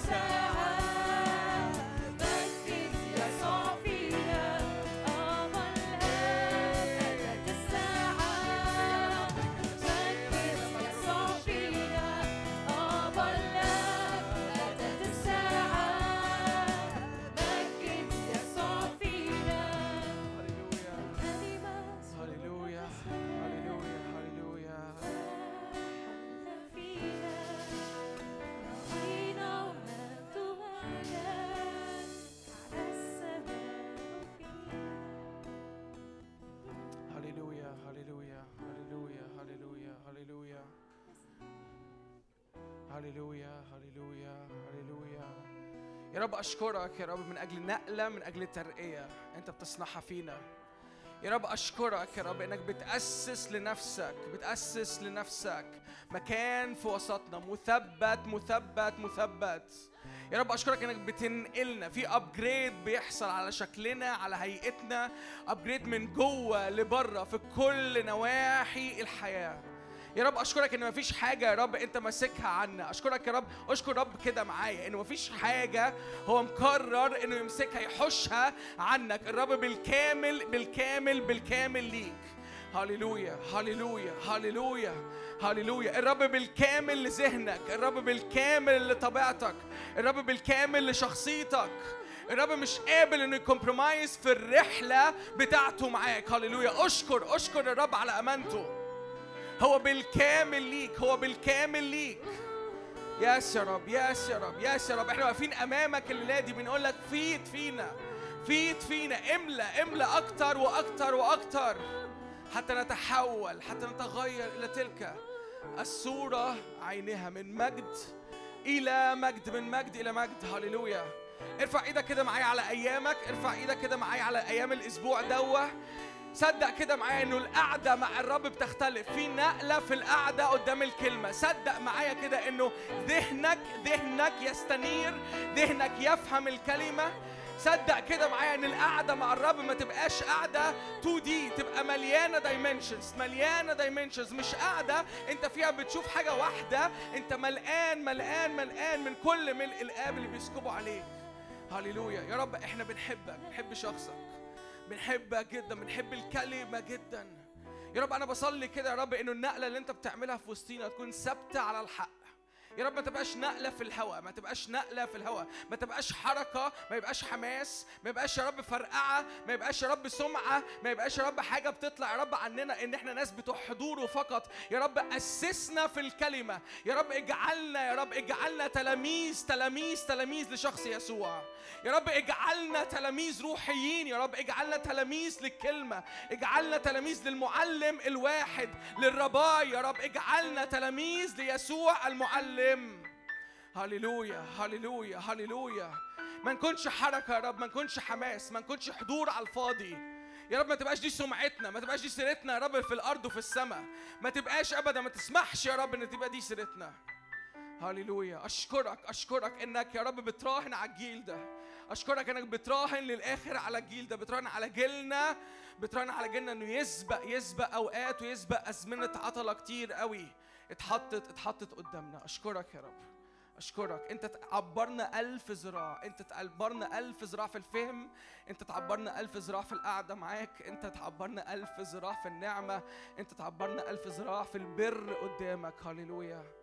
هللويا هللويا يا رب كل يا رب أمر اطلق النهارده يا رب اشكرك يا رب انه لا يرجع إلى الوراء يا رب لا عوده إلى الوراء في اسم الرب يسوع بعلن كده يا رب قعدات امامك مليانه بالفهم مليانه بالنور مليانه بالادراك مليانه بالتحول وبالتغير مليانه بالحياة لأنه كلمتك حيه وفعاله كلمتك حيه وفعاله بنحبك بنحب الكلمة جدا بنباركك هللويا مبارك اسمك من الان والى الابد امين امين امين امين